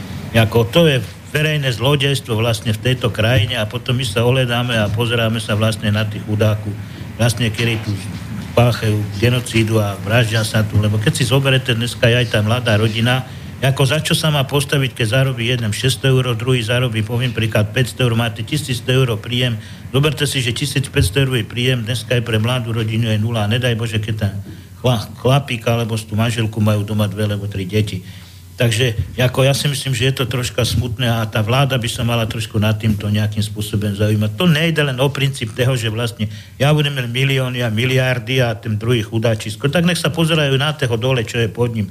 Ne len tam, aby sa pozerali stále hore, len čo, aby im nejaký príjem išiel do toho vačku, ale aby sa trošku podívali aj dole na tú chudobu, jak sa. Ja dám otázku, keď rozprávame na túto tému prečo je tu taká obrovská svojvoľa súdnictva a bezpravie na úradoch. Zdravotníctvo je nefunguje, je tam obrovská korupcia ja vám, ja vám, ja vám a tak poviem ďalej. prečo, ja vám poviem prečo, pretože keď si dneska aj zoberete, ja to vidím dneska aj, keď si zoberete, treba dajme tému zdravotníctvu. Eh, dneska aj není vlastne nejakého zákona. Dneska aj prokuratúra, súdy, policia nefunguje. Keď si zoberete, dojde k doktora, vy treba, dajme tomu, dojdete do toho špitálu, tak každý ten doktor čaká, aby ste mu dali niečo do vačku. A teraz, čo spravíte vy, keď vidíte, že vám svička dohoráva, tak každý nejakým spôsobom sa snaží toho zdrá, ten zdravotníctva, aby nejak sa uzdravil, aby, aby, aby ten človek žil ďalej, tak čo chudákovi zbýva, tak chodia za tým a doktorom a dávajú mu do úplatky do vačku. Lenže koľkokrát sa stáva to, že ten doktor vlastne, ktorý by mal hájiť záujmy toho občana, je tak necharakterný, a ešte zoberie peniaze a chudák už je pomaličky na druhém svete, ešte títo ľudia berú peniaze. Takže je to trošku smutné. Dneska si zoberte, že idete na úrad a dojdete na úrad a teraz vám povinú, ale ja mám na to 30 dní. Máme telefonát. Dobrý večer, alebo pekný podvečer zo štúdia Bratislava. No, tu na Palacku telefónu zdraví Martinko, zdravím vás všetkých, čo ste tam. Áno, áno, pozdravujem a aj sme o vás rozprávali. E, že v útorok e, pod vedením občianskej televízie Bratislava bola vykonaná kontrola činnosti generálnej prokuratúry tu v Bratislave aj ministerstva spravodlivosti tu v Bratislave, ako si plnia svoje pracovné povinnosti a za akým výsledkom? No tak výsledkom to bolo však o ničom prakticky. Jedne volá, čo trošku na tej onej generálnej prokuratúre sa venovali, ale čo sa týka toho... Takže návratníci s vami o, vybavovali stránku, že tak to, to je dosť nedôstojné a o, nevyhovujúce predsa, nie? No, no teraz ja si ozvená. Treba si stíšiť počítač alebo vypnúť zvuk. Aha, idem trošku ďalej. Idem, teraz to mi to opakuje. No, čo, čo sa týka hlavne ministerstva spravodlivosti, však tam sme to zistili na vlastnej koži, jednoducho, že ja som sa tam nevedel dopátrať žiadneho pracovníka z toho ministerstva spravodlivosti. Bez mala dve hodiny. No, tam sme boli skoro dve hodiny. A čo sa týka ten, e, čo je tam besedujúci, spomínal tam Harabína, tak však ste videli, že ja som sa tam s ním rozprával a prakticky som sa s ním nedohodol, ne že nedohodol, z jeho strany nebola žiadna snaha ten problém, čo ja mám riešiť, lebo som mu spomenul hlavne toho Neo, e, že im bol pridelený e, advokát a vtedy, keď ma obesili a miesto toho, aby povedal, že doneste doklady, pozrieme sa na to, začal tam ako ohovárať, alebo lepšie povedané, poukazovať na písku, že všade sa kádne a tak ďalej a tak ďalej. Ale jednoducho e, výsledok všetko, všetkého tohto u nás je taký, že človek, keď za nimi dojde, oni sú zahľadení sami do seba a bežných e, ľudí, o bežných ľudí sa absolútne nestarajú. A to je najväčšia chyba, lebo bežní ľudia e, sú ako grob tohto štátu. Bežní ľudia tu nám vytvárajú hodnoty, bežní ľudia, bežní ľuďom prakticky títo ľudia, e, čo, sú, čo majú už e, ako moc v rukách, hádzu polená pod nohy. Áno, však vy ste obeťou mafie, vy ste kúpili e, nehnuteľnosť a nemáte ani nehnuteľnosť, ani peniaze naspäť. Polícia to odmietla vyšetrovať, prokurátora to nechce riešiť, na súdnictve je bezprávie, svojvôľa, tam sa nemôžete dovolať základnej spravodlivosti nedá sa dovolať a e, teraz, sa, teraz to trošku tak e, zo všeobecním, e, to sa nevie, ja neviem, neviem dovolať. Ja si myslím, že to sa nevie dovolať strašne veľa ľudí. E, poviem len taký maličký príklad. 1. septembra, keď bolo deň ústavy, neviem, či ľudia pozerali, som bol aj v televízii, na Jojke to dávali, kde som jednoducho povedal, že tí, čo majú dodržávať zákony tohoto štátu, najviac po nej šlapú. A keď išiel tady uh, not, uh, tento poslanec Hrnko, tak som si ho zavolal medzi nás, čo sme tam boli takí dobre nabrúsení. A túto otázku, čo som dal Harabínovi, že prečo by bol advokát pridelený po vynesení rozsudku, keď ma uh, obesil, prakticky, keď nado mnou vyniesol rozsudok, tak Hrnko, toto som povedal aj tomuto Hrnkovi a on povedal, že to není možné. A utekol od ľudí preč. Ľudia na ňo začali kričať, nadávať na ňo. Len to chcem povedať, že prakticky títo poslanci, čo sedia asi 150 ľudí, neschopákov, neviem koľko je tam vzdelaných a normálnych ľudí, e, môžu aj ten doprav, čo je tam z dopravy, môže aj neviem kto za nimi chodiť, jednoducho oni sa problémami tohto štátu zaoberať nebudú. Presne tak, ja to môžem potvrdiť. Ja to môžem potvrdiť, ja som bol v parlamente niekoľkokrát. Parlament no. je brloch, je brloch zlodejov, uchylákov, zločincov, mafiánov. Je to zbrloch bezprávia svoj vôle. Zmena, zmena nastane v tomto štáte až vtedy, e, vtedy, keď sa sami ľudia budú snažiť o túto zmenu. Jednotlivec túto zmenu jednoducho jednotlivec nedokáže túto zmenu uskutočniť. Ani dvaja, ani traja, ani piati ľudia. To musia všetci ľudia chceť. Musia ľudia prekonať svoju pohodlnosť, lahostajnosť, nezáujem. Martinko, mne sa ľúbi tá slečna, alebo pani, čo je tam, čo rozprávala o tých oných, že nám na, e, do vlastní banky, že prečo je taká chudoba, hovorí z mojej duše mojej duše. A podľa môjho názoru, e, keď títo pár jednotlivcov vlastní bohatstvo celej zemegule, prečo by sa, ja by bolo za socializmu, nemohla e, Slovenská republika alebo tieto postkomunistické štáty od tohto odstrihnúť, e, od týchto darebákov, čo vykoristujú prakticky celý svet a znova zaviesť systém, i keď nebol najideálnejší, jak fungoval do 89. roku. Vtedy aspoň človek bol jednoduchý človek bol človekom. Bol človekom aj doktor, bol človekom aj právnik, bol človekom aj robotník pri opate. Jednoducho každý mal nejakú hodnotu. A teraz bežný človek je bez hodnoty. To je najsmutnejšie, že tento štát uh, prakticky ovládajú skoro všetci z titulov Júdr. Ale hlavy majú prázdne. Uh, ja vám, ja vám len... Je... Ja vám môžem len no. jednu jedinú vec povedať, očuvete. Takto to funguje v pomaličky už dneska v celej Európe. Lenže problém, ja ste vy pripomenuli, povedali, je problém vlastne v ľuďoch. Pokiaľ ľudia budú kričať v hospodách a v šenkoch a v reštauráciách, jak je nám zlé a nebudú sa zajímať o to, že jak nemu je práve zlé, tak nikedy v živote tento slovenský národ nic nedosiahne. To je logické. To je, to je a ja vám poviem jednu vec keď vypraviate o ten socializm, o ten komunizm. Vy si myslíte, že z toho socializmu, z toho komunizmu si zebrali len určití ľudé tú vec, čo je pro nich dobrá. A to sú vlastne tí ľudia, jak je Fico a spol, to sú bývalí komunisti, bývalí bolševici, jej chodcovia všetci, vy si myslíte, že kto je kmotri, keby ste poznali a kto za ním stáva, kto bol jeho otec, tak by ste sa tému čudovali. Títo ľudia doslova do písmena vedeli ešte po 68. roku, e, po 89. roku vedeli vlastne, že e, kam smerujú. Títo ľudia už to mali dopredu všetci pripravené tak povedala tá páni, že tá tajná služba niekde fungovala. Títo ľudia sú bývali bolševici, bývali komunisti. Verte tomu, to sú všetko prospechári a tí to robia zle. Ale ja som bol v Austrálii, poviem vám skutečnú pravdu, jedného žebráka v tej Austrálii som nevidel. Bol som tam tri mesiace, jedného žebráka som tam vážne nevidel. Sociálne sú tam istoty, každý jeden dotyčný, ktorý, poviem príklad, ne, že nepracuje, ale fakt, ako že má nejaký problém, že sa mu robiť nechce, alebo ja neviem čo, tak dostáva 1540 dolárov za mesiac. Tomu stačí na živobytie, dobre? Lenže problém je tuto, že my stále sa vracame do socialistického systému. Problém je v tom, že my sa nedívame na to a dívame sa do tej spátky, do toho hrnca, čo sme tam mali. Ne. A to je chyba týchto ľudí, týchto občanov. My sa máme zobrať von, zobrať lopaty a vyhnať všetku tú bandu, ktorá vlastne tam sídlí. Rozumíte mňa? Toto je podnet toho systému. A ja si myslím jednu vec, že za tým Ficu, ani za tým ostatným, ten veškerý majetek, ktorý je, si ho zo sebu nezebere. Ani 10 kamionu, keď pôjde na pohreb, ja, za ním nepojede. Ja, ja, ja na toto poviem volačo. E, na, tento, na tento po 80, čo sa stalo, to je môj názor osobný a počítam, že, že, že je to asi názor každého normálne uvažujúceho človeka. Po 89.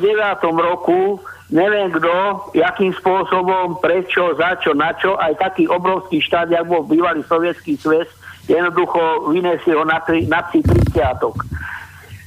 títo bývalí tzv. kapitalisti sem určite nasadili nejakých týchto všelijakých, uh, jak sú teraz fiska, týchto všelijakých špiónov a čo ja viem čo. A to dosiahli, že bez vojny, bez vojny bývalých socialistických štátov sme si sami zbúrali továrne. Ja sú nový zákon napríklad neostal kameň na kameni. Kameň na kameni tu neostal, e, jedine bývalá Tesla funguje, to je všetko. Všetko sme si sami zbúrali. A Ale... takých nových zámkov je po celom Slovensku a bývalom Československu veľa.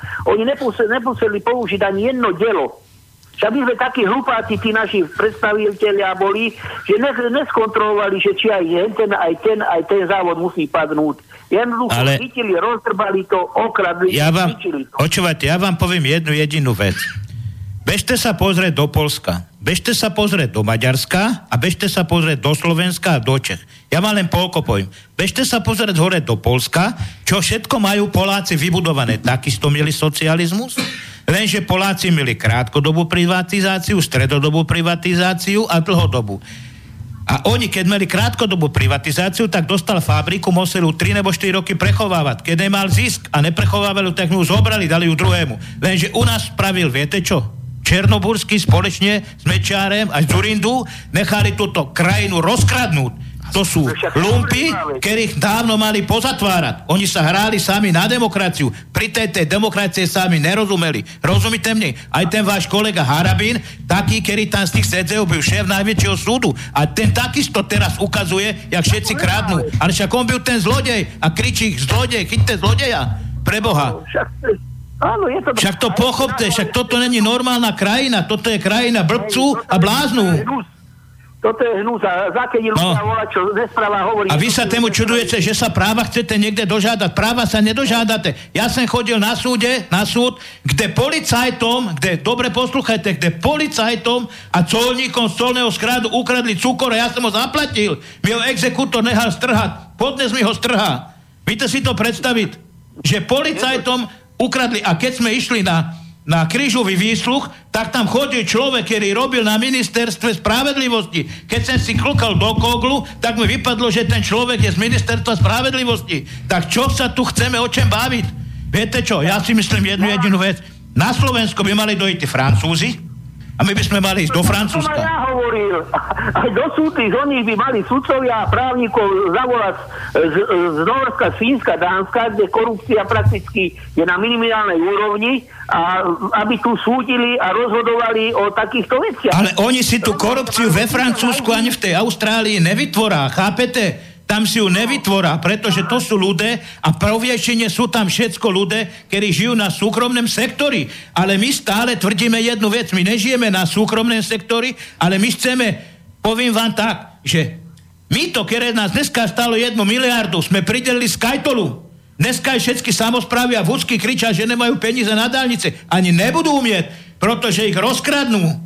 Rozumíte mňa? Skalto si napakuje svoje vlastné vačky a peniaze vyveze úplne niekam inám. E- ešte- Rozumíte? Ešte, ešte takú maličkosť vám poviem, asi pred troma týždňami vyšlo plus 7 dní, aj som si to odložil, e, bol tam rozhovor Vlastivý Vicena, neviem, či vám to volá, čo hovorí, či nie, on bol bývalý poslanec za HZDS. Tu na v Nových zánkoch bol, potom odtiaľto e, odišiel do Stupavy a odtedy som ja o ňom nič nepočul. Len som sa v tom e, plus 7 dní dočítal, že žije vo Francúzsku, veľmi si to tam chváli, že 100 metrov žije od oného, od dvora, krásny výhľad má na more a tak ďalej. A e, bol alkoholik. Ja sa pamätám, bol tak raz napitý, však otvorili dvere a vypadol z odoného, vypadol z auta, mal také biele Volvo, keď ho chcel ukazovať. No, a to vám chcem povedať, že tento alkoholik Vicena hovorí, že na ňo poukazoval, že vykladal novofurgovej zánky, on tvrdí, že to není pravda. Jedna vec. Druhá vec, ja chcel byť zvedavý, má krásny dom vo Francúzsku, za čo si ho kúpil? Tretia vec, e, takýto alkoholik, čo som tiež oči otvára, predstavte si to robiť prodekan alebo dekanát tu na Slovensku, na vysokej škole, neviem presne, aká je to vysoká škola, učí ľudí, ja No. chcem by som byť zvedavý, akí debili z tej vysokej školy vychádzajú, keď hen taký debil opilec má dokonca titul, že môže prodekan, alebo čo ja viem čo, že učí na vysokej škole. Počúvajte, ja vám poviem jednu jedinú vec. Tému sa... Že čo je toto, jaká úroveň aj školstva a všetkého. A ešte teraz vyklikuje, že on chce ísť znova naspäť do politiky, že aby ho ľudia volili, neviem za jakú stranu, za jakú nie. Eh, Viete, kedy bude? Viete, kedy bude na tomto Slovensku, kedy sa zmení situácia? Ja vám poviem. Vtedy sa situácia zmení, keď ľudia už nebudú mať čo dať do toho hrnca. Vtedy sa zmení ľudia- situácia.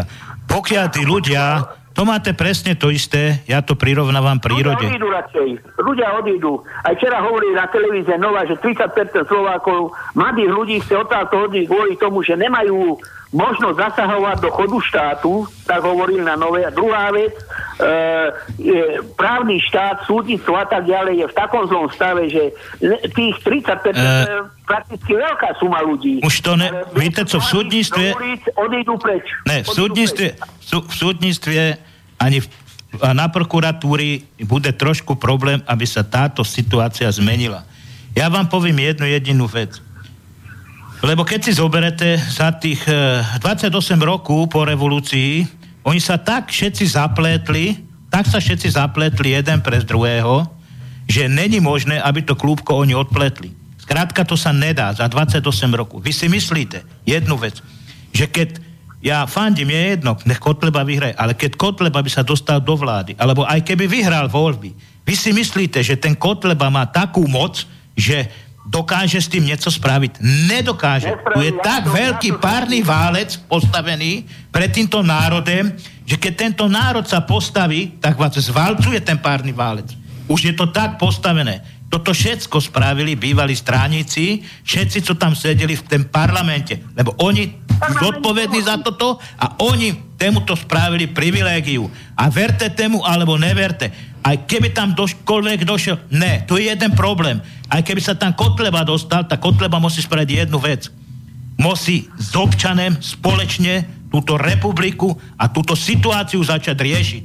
Pokiaľ nebudeme za sebou pustu ľudí, On to riešiť pust- nebude, on to riešiť No. nebude, dajte, on to riešiť nebude, rozumiete ma?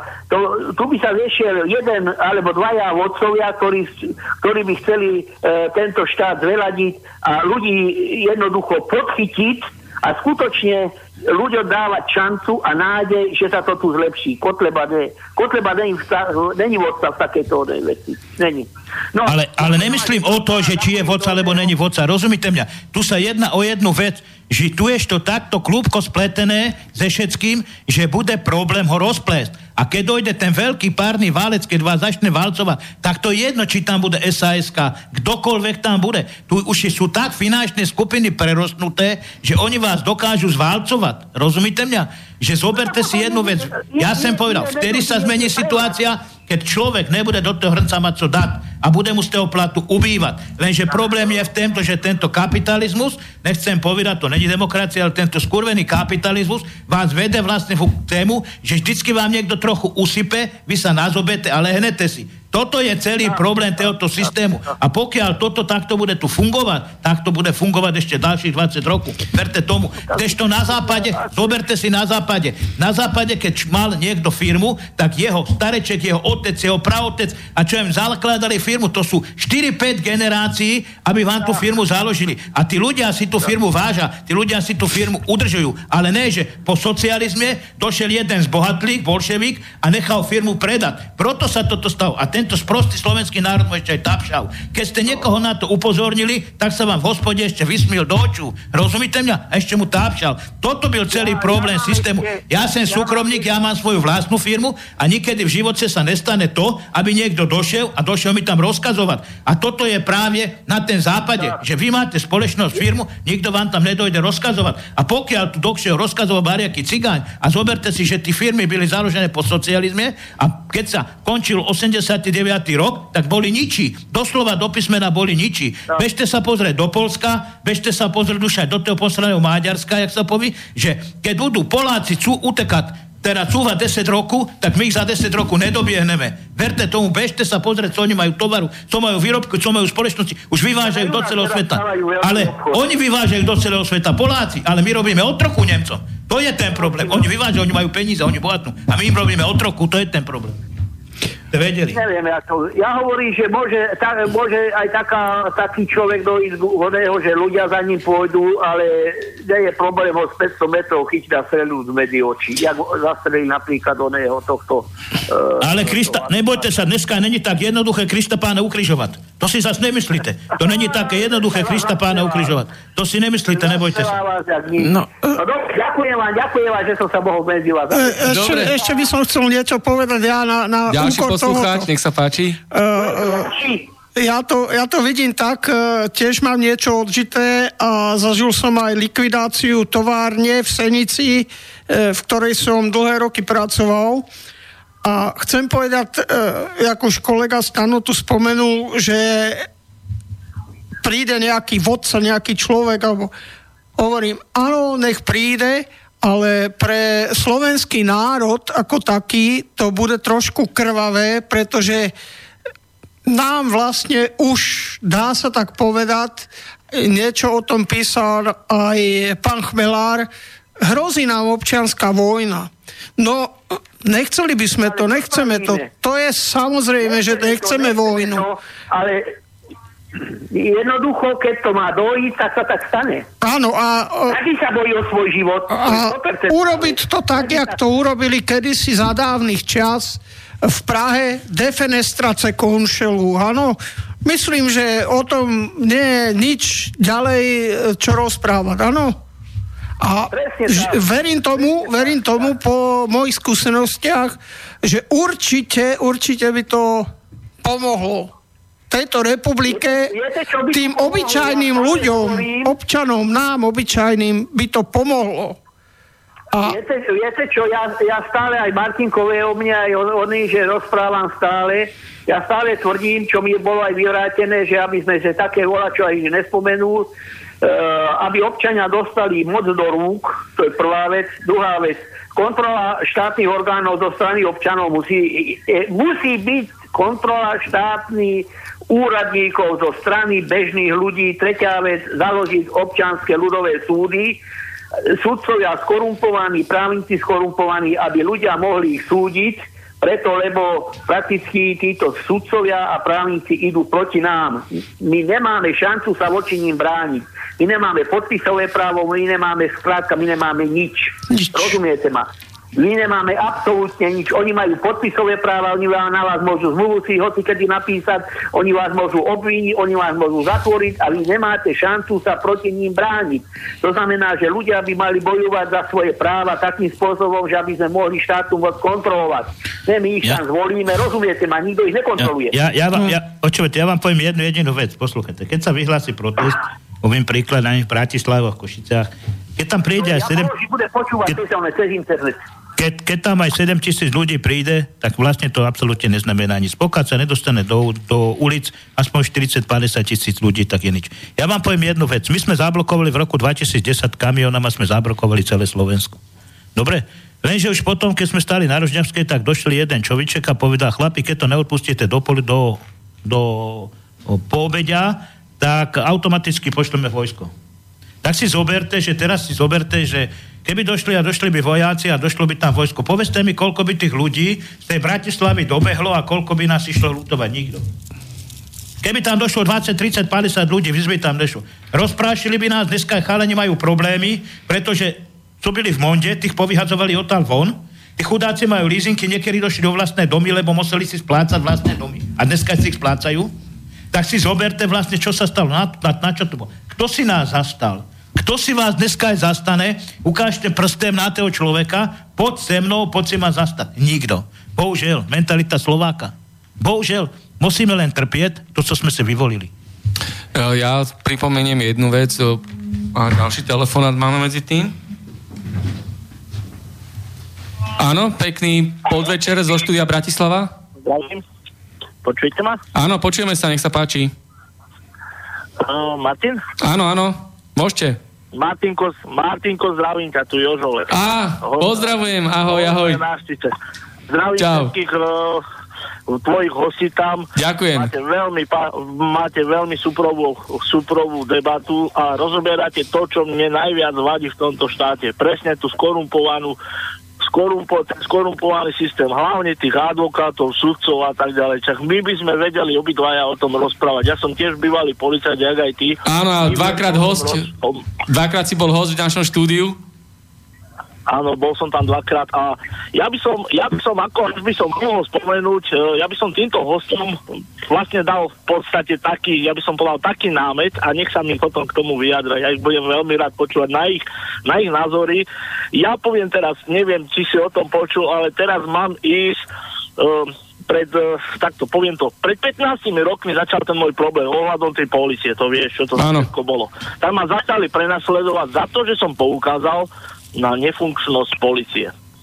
A teraz, ako aby sme sa rozumeli, viete, každý, každý vie, že uh, tí trestné, p- trestné spisy sa držia 10 rokov, skartácia. A teraz, aby sa nedokázalo, čo všetko policajti narobili v tých rokoch 2002-2001, ja som v roku 2002 dal stiažnosť na bývalého advokáta, tu sa budeme baviť aj o tej korupcii advokátov a ako to jednoducho funguje na Slovensku, človek, ktorý by mal vlastne obhajovať moje práva, vtedy nepodal ústavnú stiažnosť. Jednoducho, ja už som mal fú, teraz v poslednej dobe asi nejakých šiestich advokátov za sebou a každý, každý len preto, aby nešiel proti policii, znamená proti štátu, každý vlastne odstúpil odo mňa. A tu chcem toto povedať. Teraz po desiatich rokoch zrazu advocká, advokátska komora ma predvolala do Bratislavy aby som im vysvetlil to, čo bolo 10 rokov dozadu, čo vlastne súvisí s policajtami, čo vlastne súvisí s tým, že pán advokát tedy v tej dobe nepodal ústavnú stiažnosť. Zoberme si, 10 rokov, to je No. vlastne otázka pre tých tvojich hostí, to je otázka, nech sa mi k tomu vyjadria, e, nech, nech vlastne na to, vlastne, vlastne k tomu, čo vy tam rozprávate, vy, vy rozprávate o, o Kotlebovi, vy rozprávate o sudcoch, to všetko, všetko pravda. My vieme, jednoducho gorila, nikdy sa nevyšetli, to vieš, to vieš, ako to bolo. Preto, preto si bol persekovaný, teraz si bol, teraz si bol na tom súde, vieme, ako to dopadlo. Áno, som dal na Kaliňaka súdnu žalobu, takže je to aj na YouTube. Jasne, tak, tak, sme to, tak sme to videli. Hej, Áno. teraz, keď, keď, keď si vezmeme, vezmeme si, uh, teraz bol predvolaný pán Fico, bol predvolaná pani Radičová, čo urobili? Poslali tam voľakú, ja neviem, takú upratovačku, aby tam prišla medzi, medzi sudcov vysvetľovať. Vlastne aj oni tam ani neprišli. Prišli sme my ľudia, ktorí sme boli, ja neviem, 150-200 kilometrov. A vlastne takto nás páňajú, aby všetko marili. Na Slovensku to jednoducho, pokiaľ, presne jak ten pán predo mnou hovoril, pokiaľ v tomto štáte nezobere do rúk moc ľud, tak jednoducho v tomto štáte právo nebude. Nebude. Áno, lebo žijeme ako v koncentračnom tábore, kde sú pošliapavané naše ľudské práva. Presne tak, presne tak. No, ja by som chcel len e, povedať e, k tomuto všetkému, že čím to je. No, e, úplne tak vám poviem tú takú laickú, ja som obyčajný človek, áno, a poviem vám to tak laicky, je to tým dvojitým metrom. Nič viac. Ja by som povedal, prepačte, ja by som povedal trojitým. Ja poznám na Slovensku tri zákony. Možno, že ten tretí vy nepoznáte. Ja ako bývalý policajt viem, že na Slovensku fungujú tri zákony. Je pre tých obyčajných, je pre tých bohatých a potom pre tigáňov. A, mm, tak, áno. Tak to, ten tretí je pre tých cigáňov, tak ten som nepoznal, áno. Ale oni boli chránená zvera aj kedysi, ale aspoň museli pracovať, áno. Boli naháňaní do práce. Jak nepracoval, už išiel do Ja- kľúčového priemyslu sáčky Ja vám, lepiť. ja, vám, ja vám položím jednu jedinú otázku, počúvajte. Ja v doprave robím 20 rokov. A keď sa bavíte o tej korupcii, tak ma zaráže jedna nemilá vec. Víte, kto je zodpovedný za túto korupciu? Občan. No sa... Lebo občan, presne, občan je korupčník. Občan je korupčník. Občan tvorí túto korupciu. Keby došli ste, poviem príklad na súd a chcete súd vyhrať, tak ho podplatíte. To dneska je dobre vidieť, to robí občan. Každý jeden v tejto krajine, každý jeden občan tvorí túto korupciu. Pokiaľ táto mentalita národa sa nezmení a nebudeme hájiť si každý svoju vlastnú spravedlivosť, ne pravdu, ale spravedlivosť, tak nikedy v živote tá korupcia sa tu neodstráni. súhlasím s vama, ale, ale musím vám povedať trošku proti, proti teraz ako srsti. Súhlasím s vami veľmi, ale ten občan neurobi nič, keď bude doma doma vysedávať za počítačom, vypisovať, e, by som povedal, Ne. nezmyselné SMS-ky, pokiaľ nepôjdeme do ulic a jednoducho Ja vám- nezmyslíme dole to, čo sa tam Ja. deje, lebo vy ste doprave, ja som tiež doprave, ja som kamionista, takže viem, o čom hovorím. Ja som príklad, teraz otvorene poviem. Vy hovoríte jednoducho tá korupcia. Ja vám poviem, korupcia na Slovensku, veď policia je v tom namočená, prokuratúra, súdy. Ale namočený- Že ste doprave. Ja sa vás opýtam, vy ste ten pán, ktorý mm, vlastne e, jednoducho tá, vy ste aj minule telefonovali, vy ste ten pán, že je pravda. Myslím si asi, že hej, ten pán, čo doprave. No, no, no, no, môže Vy ste byť. no. veľmi, veľmi, veľmi správne, veľmi, vaše názory sa mi ľúbia, vaše názory sa mi ľúbia, ale ja vám dám proti otázku, áno? No. Ja vám dám teraz proti otázku. Myslím si, že asi máte aj voľakú dopravu, myslím si, že ste asi majiteľom, neviem presne, ako neviem No. Ale ja vám dám proti otázku. Teraz mi odpovedzte na toto.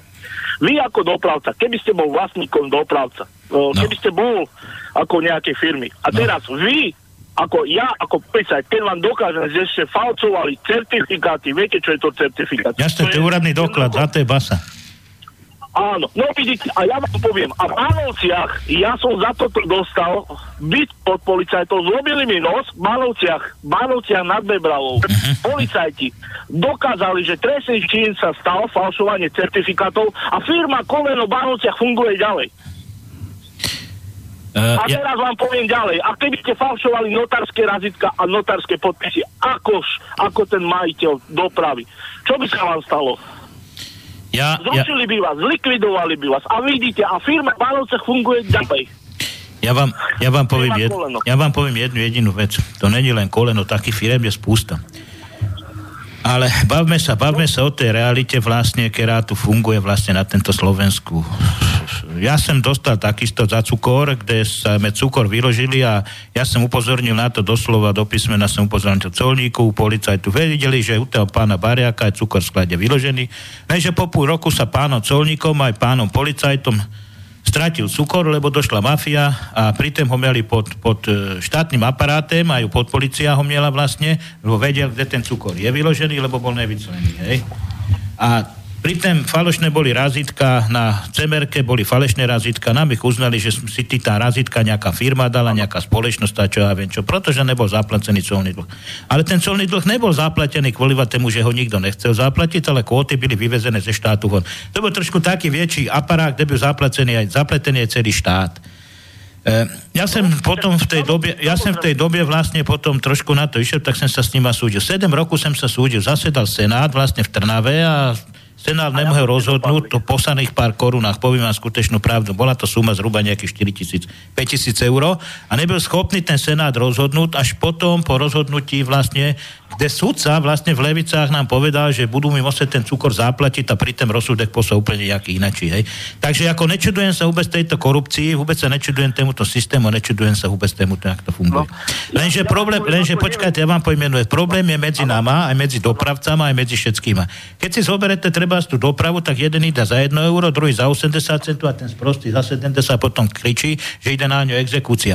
Ale toto je celý systém založený, každý je nenažraný, každý je hladný a každý by chcel byť milionár a multimiliardár. Rozumiete mi? A toto je celý systém tohoto, tejto hry.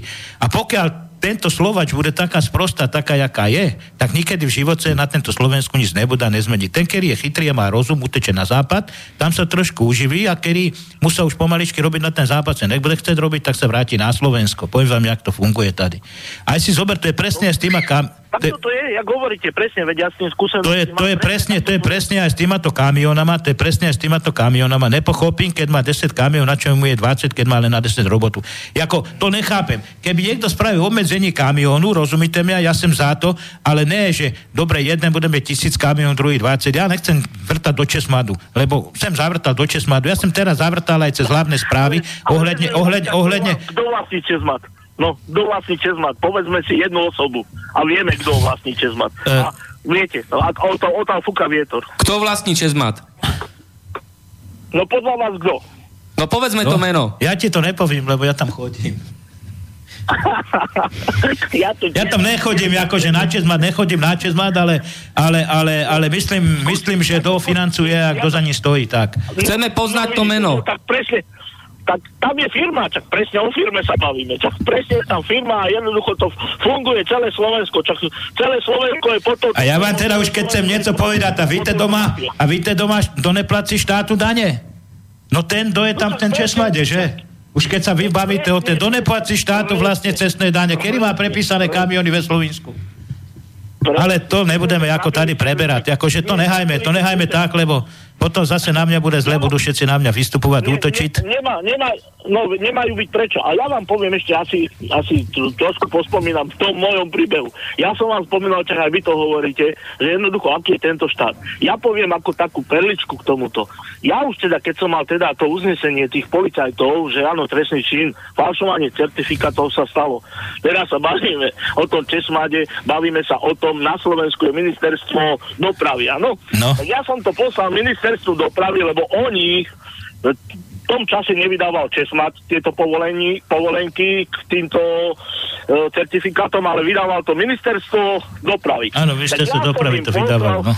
Áno, tak ja som, im, ja som bol taký, urobil som si robotičku, tak jednoducho, čak, e, aby jednoducho vedeli, že kto je to pán Koleno, pán Ocia nadbebral, tak ja som si urobil ku robotičku a poslal som im to uznesenie. A z ministerstva dopravy mi odpísali Um, lebo pán Komeno vtedy vozil akože cez Talianov a jednoducho v Taliansku a do Ruska sa vozilo. A Však on len Rusko robí, jasné. Že, ja, robil, robil, teraz neviem, momentálne ja sa on... Á, robí stále, Rusko stále robí fú, Rusko, Rusko no, stále. No, no a to vám chcem povedať. A z ministerstva dopravy mi odpísali, aby som to poslal na zahraničnú ambasádu do Talianska. Že oni s tým nemajú nič. Lebo, lebo tie povolenky a tie certifikáty, že jednoducho to tam sa používa, nepoužíva sa to u nás. Vidíte, u nás je jednoducho, u nás keď jednoducho chcú niekomu pomôcť, tak urobia všetko preto aj hlúposťou, nezmyslom, len preto, aby kryli takýmto podvodníkom kožu. Keby to obyčajný človek, keby to obyčajný ten chudák, tak mu zoberú aj strechu nad hlavou. Ale za to, že ja. je to takýto človek, zoberiem to trošku, trošku do inej sféry, skúsme, ja som tiež nevedel, čo za tým je, prečo sa mne toto stalo okolo toho kolena. Ja som vlastne prišiel tak, ja poviem len tak, aby ste to pochopili teraz. Ne. Ja som poukázal na túto kolenovú trestnú činnosť policajtom a policajti ma zbili, napadli ma, ja som ešte odsúdený za to, Policajtom neriešili ženy zlomený nos. To netreba. Jednoducho pán skutca pozmeňoval výroky a tak ďalej, pozmeňoval vyjadrenia, ale teraz, aby, som to poch- aby sme to pochopili, no, koleno má veľk, veľké kontakty na ministerstve, čak vieme od koho, ale, ale aby to bolo Bánovciach pokestené, tak potom som skúmal, že prečo. Tak nakoniec som zistil, on čo má sestru, tak jeho sestra má dceru. A tá dcera má zamažela policajta Bánovského a práve toho, ktorý ma zbil.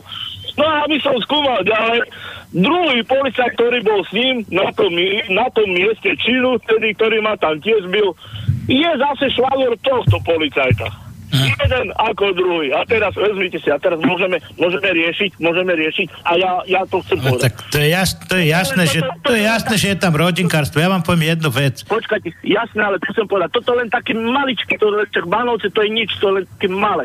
Ale vezmeme si. A môže Martin Bavolár, môžeme my chcieť volať čo, aby sa vyšetrovalo u nás, keď vezmeme si, kto je za Ficom, môže, aby, alebo za Kaliňakom, môže to niekto riešiť, keď sa my ľudia nepostavíme jednoducho tomuto systému a neurobíme tomu koniec, tak jednoducho my budeme stále prenasledovaní a môžeme aj do, do radia rozprávať, čo chceme, môžeme chodiť, kade chceme, lebo však vidíte, čo s nama dokazujú. Môžete vy spravodlivo sa snažiť žiť, jednoducho neurobíte nič, neurobíte nič, len preto, že tá banda, tá mafia vás bude likvidovať. Ja vám poviem, dosť sústavne, asi 15 rokov ma títo prenasledujú, a ja keď som prvýkrát prehovoril u Martina Bavolára v rádii, konečne sa mi začal svet otáčať k dobru. Jednoducho oni sa boja tejto pravdy sa oni boja a treba to všetko zverejňovať, treba to hovoriť ľuďom a treba jednoducho ľudí nabádať, aby jednoducho, už, jednoducho aby sa prestali bať, aby jednoducho išli do toho, aby sme sa nebali, aby sme jednoducho toto zastavili, lebo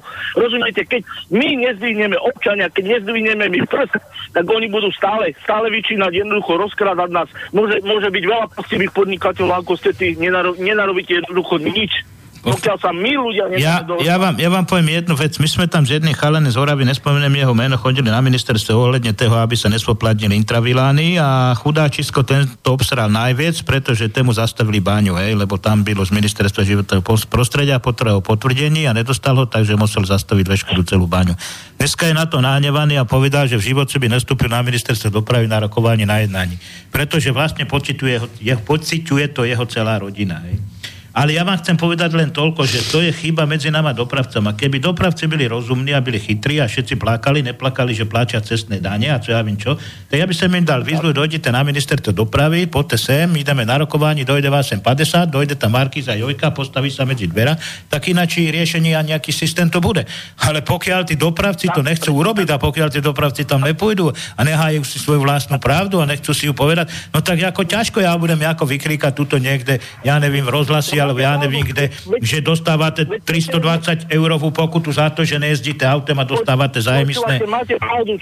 Chápete, akože to, akože to ja som ako malá ryba na to, ja som len ten sprúvodca, ktorý vlastne to môžem navrhnúť, ale, ale, ale sila je v občanovi a pokiaľ nebude tá sila a, a to chce ten občan, no tak bohužiaľ tak je sprostý, nech trpí. Ja by som tému občanovi nepridal, ja by som mu ešte ubral, či sa na mňa nevá, alebo nenevá, ale bohužiaľ ja by som to takto riešil, pretože pokiaľ, pokiaľ tá situácia jak som povedal, že vždycky ten Fico vám hoci trošku nazobat, vy sa nazobete, lehnete si a ste spokojní, no bohužiaľ musíte žiť v chudobie, nedá sa svítiť.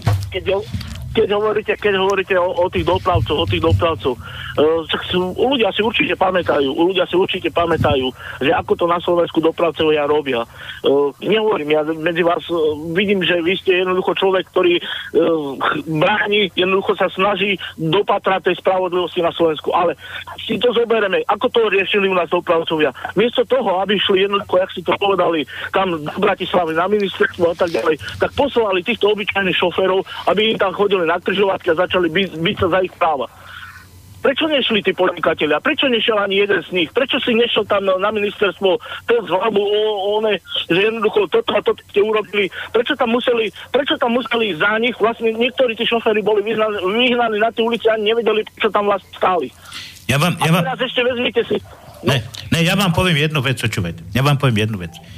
Není problém, že tam ten šofer stal na tej. Každý si bojuje za svoje vlastné právo. A keď ten vodič videl, že ten, ten majiteľ vlastne tej spoločnosti, tej firmy, že mu ubýva z koláča, tak si myslím, že aj ten vodič by mal mať pochopenie pre jednu vec. Ale berte si za druhú stránku, že ja som mal 17 kamiónu a keď tie kamióny sa mi zjíždžali domu, tak vyššie mi, sa mi vlasy staviali, byla mi hrúza, lebo keď som mu z Rumunska, z Bukurešti prepočítal naftu, tak vždycky mu chýbalo 200-300 eur. A keď mi kamióny vyjíždžali večer ven, tak ja som opravoval vysielačku a chalani byli usenice, ja som ich zastiel z vysielačku a, a pýtajú sa mňa, pýtajú sa mňa, že, že teda oni si už telefonujú a pýtali sa jeden druhého, dostanú štát a si naftu ukradnú, hej. Takže ako nemáte celkovie tú pravdu, ako že ohľadne tohoto, to je len, len mentalita toho slovenského národa. Keď vám poviem, že vlastní šoféry mi vykradli vlastné auto a keď stalo sa to v Litve v Lotisku sa to stalo a keby tak v Lotisku vážne sa stalo to, že ten čoviček, ten policajt, fakt, ten a ne policajt, ale ten čoviček, co byl na tej pumpi a nechal prehrať tých kameru, tak tam ešte možná podnes brúča v tej Litve a čo mi povedali jej ženy doma, jaké som ja hovado, proč som ich nechal zavrieť, hej? A pritom ukradli tri televízore. Ešte začali vtedy tie plazmové. Takže nemáte koľkokrát v tejto veci pravdu, musíte riešiť aj tú situáciu tých vodičov. Nejde len o, o toho majiteľa, ale koľkokrát sa stáva, že ide aj o tých vodičov. Zeberte si jednu jedinú vec. Ja vám potvrdím cemerku, dávam tam razítku a zodpovednosť berem ja. Vy mi ukradnete tovar, zaplacím ho ja. Kurva, jaká je to spravedlivosť? A už sme u toho. Jaká je to spravedlivosť? Dávam- Dávam, to za pravdu, ale ja vám zase poviem ako trošku, nech, nechcem, aby sme sa hádali, lebo vy, vaše názory sa mi ľúbia, ale ja vám poviem tak, eh, keď teraz vy vlastne týmto smerom idete, ja zase poviem inač. Ja zase poviem tak, ktorý ten zamestnávateľ, ktorý ten dopravca, k tomu šoférovi, No. poviem to trošku inak, aby ste to pochopili. Ja za posledný rok a pol som robil u dopravcov a snažil som sa ísť tak ako ajter, ajter ako, ako ten zákon dopravy, aby to ľudia pochopili, a, ako káže. No. Každé tri mesiace som mal nového zamestnávateľa. Viete prečo? Ja Jasné. vám to vysvetlím prečo. Pretože ja som robil hodiny, ktoré ten zamestnávateľ, to bolo proti zamestnávateľovi, No. mi nemohol, mi nemohol ani nechcel dať na výplatnú plasku, No. lebo jednoducho čas státia, čas nakladania a tak ďalej. To je denne 15 hodín. Teraz si vyratáte, budem 30, hod- 30 dní vonku, každý deň 15, to znamená 3 razy 15 a potom po, po 13 hodinách. Za ten, za, ten, za ten mesiac sa to nazbiera a možno aj na 300 a na, na 350 hodín. No, No. ktorý zamestnávateľ mi dá tieto hodiny na výplatu? Ja vás, Ani ja vás, ja vás teraz jeden no, ja vás, ne, ne, ja vás teraz teho vyvedem, počúvajte. Ja vás vyvedem z jednej veci. Vy jezdíte nejaké, ste jezdili nejaké Nemecko, Francúzsko, Holandsko, Belgicko. Ja vás teraz vyvedem. Nejakí Nemci si teraz zmienili zákon, že, že aby tí vodiči vlastne po určitém odpočinku vlastne nespávali v kamionoch, aby spávali na hoteloch. Hej. Vy to dobre víte. Uh, to je tá kapotáž. Teraz si zeberte, vy tvrdíte o, aj, o tém aj niečo. Hej, to je do, ča, do državania určitého času. Ja sa vás teraz opýtam, ale položím vám lepšie takto otázku. Uh, vy si zoberte sám seba. My sme byli za to, aby v tom Nemecku, nech tí vodiči nespávajú v ten kamene, síce ten kameň je na to vybavený, ale nespávajú. Ale nech nemecká strana je zodpovedná za to, že keď ten kameň niekde ostaví, aby sa im z toho tovaru nikomu nič nestalo. Lebo zodpovední ste za ten tovar. Ne vy, ale No, majiteľ. Ten majiteľ, ne vy, ale ten majiteľ. Ten majiteľ nemôže ísť do Nemecka a stratiť si svoj kamión, že mu ho tam šofer pod- odstavil. Tak sú postavené drbové zákony, hej? Musím to tak pozahoracky povedať. A zeberte si, ale zeberte si teraz... Viete, prečo to je? Ja, ja vám poviem, prečo toto je. Pretože tí zákony, tá legislatíva není celá doriešená. My môžeme chodiť na ministerstvo, koľko chceme. My môžeme dávať návrhu zákonu, koľko chceme. Keď, keď vy ste byli na súde, vás nerešpektovali, tak nerešpektujú ani nás. A každý si tu robí, to chce, co chce. Počúvajte, ja sa vás opýtam, určite ste počuli teraz, v rádií, televízii dávajú dvoj, dvojaké ceny, dvojaké výrobky, dvojaké a bla bla bla. Áno, to je vy pravda. ako dopravca, vy ako dopravca, teraz mi dáte za pravdu určite, a toto je preto, tento zákon urobili preto, aby ako slovenský, nemecký, ja neviem, hen tam tí rumúnsky dopravcovia jednoducho, aby ich toľko tu nebolo, tak urobili tento zákon hlavne preto, aby sa tu toľko nezdržiavali. Lebo príklad, hen tí rumúnsky, bulharskí, tí boli aj, aj 4, aj 5 mesiacov vonku. Jednoducho, oni jednoducho aj teraz ešte sú tak. A oni tento zákon urobili preto, lebo vy, ak, vy ako slovenský dopravca, keď idete urobiť pre toho Nemca, pre ten nemecký podnik urobíte prepravu, tak vám dá, ja neviem, príklad polovicu z ceny tomu nemeckému.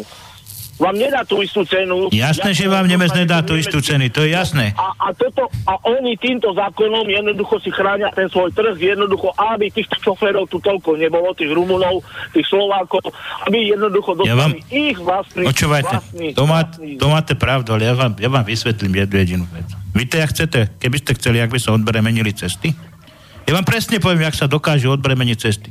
Ja by som vám garantoval, keby sa zrušilo DPH tejto krajine, v tejto Európskej únie, tak vám garantujem, že k tému jedného krásneho dňa dojde a 40% kamionu sa stratí z cesty preč. 40% kamionu vám garantujem, že sa stratí preč. Pretože 40% kamionu preváža tovar len za DPH. Vy si myslíte, že aké sú úniky na Slovensku? Vy si myslíte, to není len na Slovensku, to je v každej krajine. To sú miliardy. To sú obrovské miliardy, kde sa prevážajú za DPH a tračia sa peniaze. Takže to není len, že my, alebo ja neviem kto, hej, tady nejaké mali, co tady Kaliňákovci a spolu. To máte Volkswagen, to máte Kia, to máte Peugeot. To sú obrovské miliardy, ktoré vysí. A to sa preváža, rozumíte mi, a hore, dole, jak cigáni. To DPHčko stále niekde vysí. A proto sa po tej ceste pohybuje, proto sa po tej ceste pohybuje spústa kamiónu, aby tie veľké giganty spoločnosti nemuseli vrácať to DPH. Tak, lebo ja vám poviem, ja vám poviem, uh, veľakrát sa robí to, že príklad, príklad, však ideme, tak ľudia toto ani niektorí nevedia, že taká, takéto niečo existuje.